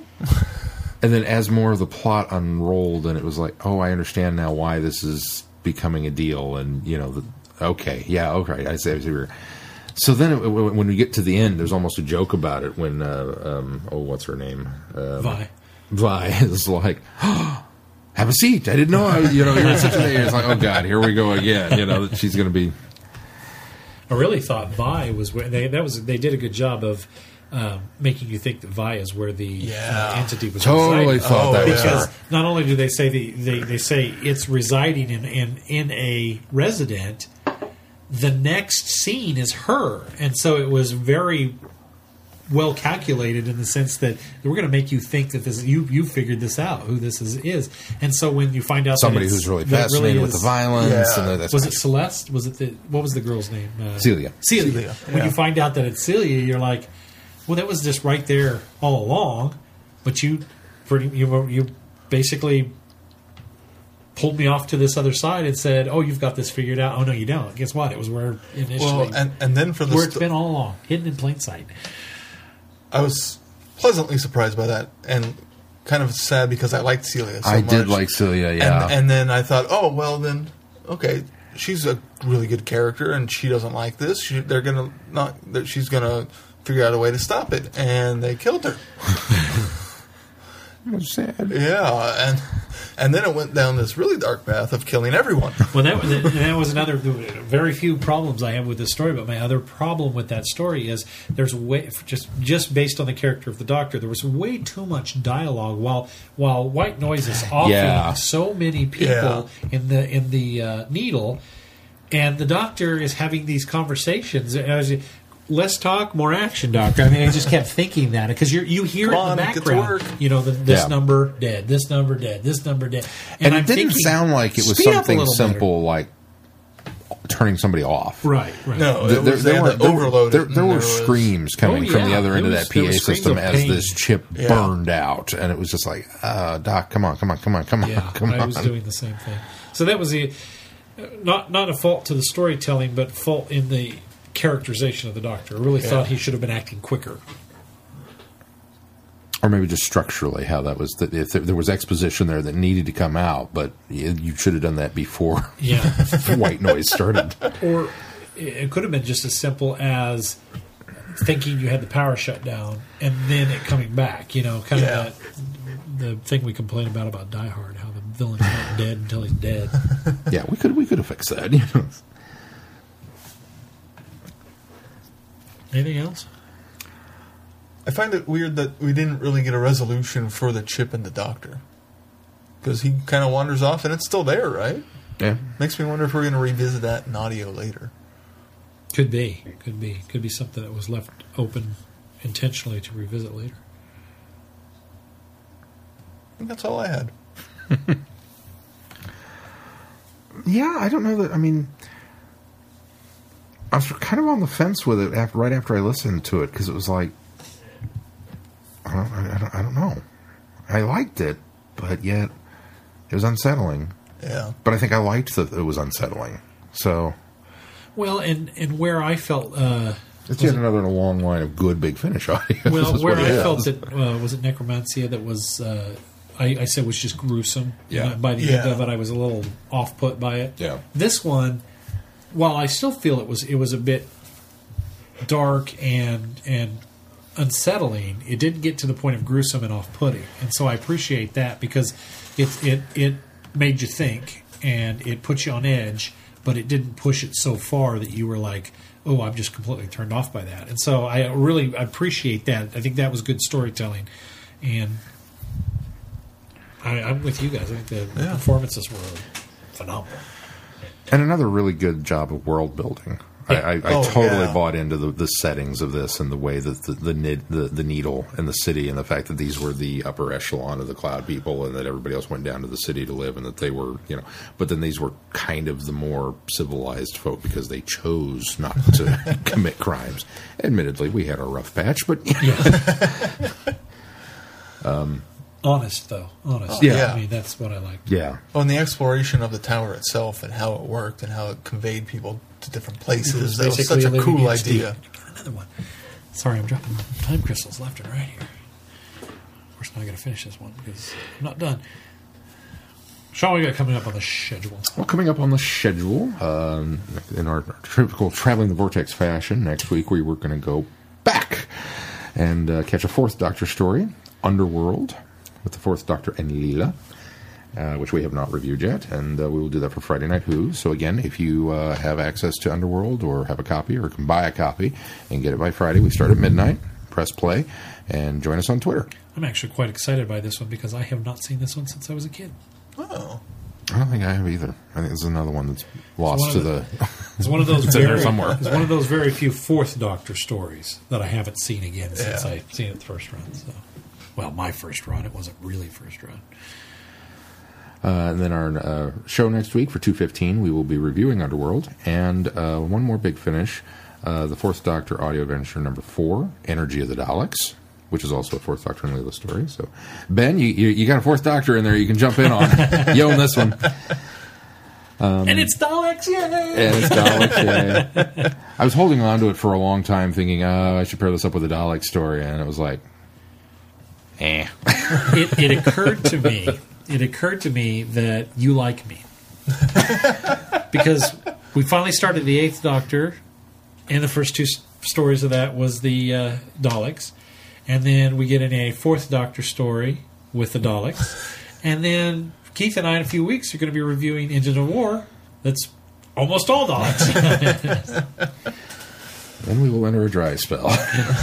Because I will be tired of Mu- Daleks. Much like the show, they will go away for a they while. will go away much for a like while. the show we'll say okay we've had enough daleks we need to retire them for a little bit.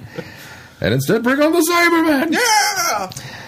Um, i started engine of war you're going to love the beginning It's a good. Yeah. Well, there's one particular thing that I think you'll squee over. Oh, I like Squee. Is it available in It's An old, French? it's an old friend, I think, or a version of an old friend. Sorry, go ahead. I know. Um, so that that's next week. And then uh, the following week is uh, Gallifrey 1. And uh, Mel and I fly out Thursday. And uh, we, we've, we've kind of sort of got our itinerary because we, we're flying out super early Thursday morning. And uh, we will land at LAX like at 8 a.m. Oh, wow. So it's it's like Well, there's okay, a time what, change also. what what what do we do with ourselves? You know, at this point, uh, yeah, but you can almost fly out of here at 8 a.m. and get there at 8 a.m. because yeah, of the almost time because of the difference. time difference. But uh, uh, Mitch, of course, has uh, volunteered to let us stay with her, so we're Oh, very good. excited over that. It's Good. our, our hotel organizations, but she doesn't fly in until one something, so we kind of have this. Oh, "Hmm, you'll what are we going to do now? Luggage around for a while. So uh, we think we're going to go and, and, and dump our stuff at the hotel and ask them to kindly sit on it. They will. And uh, and then we'll uh, we're, we're gonna we're gonna take a bus and uh, jaunt up to the Santa Monica Pier, which is not terribly far away from the airport. And uh, there's you know the rides and the roller coasters and all that stuff up there, and you know it's just like the one in Grand Theft Auto Five. and uh, apparently there's a bubblegum shrimp on the pier too, so we'll have lunch and then go back and meet up with Mitch when she lands and. We'll call it that. That'll be our excursion for the week. So we're very excited about it. And then, of course, we'll be a Gally for that. While that's going on, you guys uh, get to do Friday Night Who, which I don't know if we'll join in or not. We will certainly try. Uh, but Friday Night Who will be Day of the Doctor. So you get even more Daleks, Glenn. Uh, but that's because it's unfortunately much like we only have the one Eighth Doctor story to do for Friday Night Who. Well, we only have one War Doctor story to do for Friday Night Who. Uh, so we'll do that. There's and- two. There's two war doctors. No, you don't get to count the Name of the doctor? no. It's his first appearance. No. Well, by that matter, you could also count Night of the Doctor. That's true. That's So it's true. three. We get a reflection of him. So. But um, so then you guys It's will like be calling reviewing. Caves of Androzani a Six Doctor story. Yeah. but uh, then you guys will be reviewing Engines of War, and then we'll be talking a lot about uh, Gally, I imagine, when we get back. So Speak, speaking of that, um, you guys did well, or we did strong arm the girls into put that on the book. That is this month's book club selection. So. Is. Brittany put a post in because, as Chrissy alluded to, she's going to be busy, so she's put the other gals in charge. And uh, Brittany put a post up saying that announcing that that would be the book of the month. So, and as she said, and I'm just paraphrasing, uh, it's kind of timely that we're reviewing that this month. However, you might, in order to avoid spoilers, want to try to get that read the first part of the month, so that by the time we talk about it, you won't have to wait to listen to our episode. You can Yeah. be right on on track. Yay! Or save a little goodie of traveling the vortex for later. Anything else? Uh, Ice Warriors is coming up. Looking forward to that one. And Red Dawn, And Red Dog. which I have heard. I have listened to. So. All right. Oh, and I you suppose know uh, what to look if, uh, the the Beyond the Doctor for Patrick Troughton in the middle of the Ice Warriors. I suppose I should mention that. Put it so out you- there so that people have an opportunity to get it. Yeah. Um, we, we we heavily weighed our options uh, as far as uh, screen time. No, we and didn't. no, we didn't. Sean, Sean asked for recommendations, and Keith didn't answer him. But I said, I don't know which one ever has the most screen time. I was asleep, and by the time I got up, the schedule was posted. Ah, We, we, we think we're going to do. Uh, we'll, we'll be best served. We don't think we're going to do it. We're going to do it, but we think we'd be best served by doing Sinbad and the Eye of the Tiger, uh, which Patrick Troughton is apparently throughout. And um, there, there was another one we were looking at, but he dies relatively early in that one. And we went, eh. we, we want to really give. We want to really make this fair. Give him a chance to do something. So uh, Sinbad and the Eye of the Tiger will be our uh, our Beyond the Doctor. So if you get the opportunity, dig that one up. See if you can find a that copy. was probably of a little more readily A little more readily available. especially in the U.S. than Carry On Sergeant. Uh, then that'll be our uh, our, our, our um, episode two eighteen review. So you've got some time on that one. All right. Well, that's going to do it for this week. Until next week, I'm Glenn. I'm Sean. I'm Keith. Cheers. Good night, everybody. Be seeing you. Red, red, red. Have been listening to Traveling the Vortex. Doctor Who and all of its associated programs are owned and trademarked by the BBC. No infringement is intended or implied.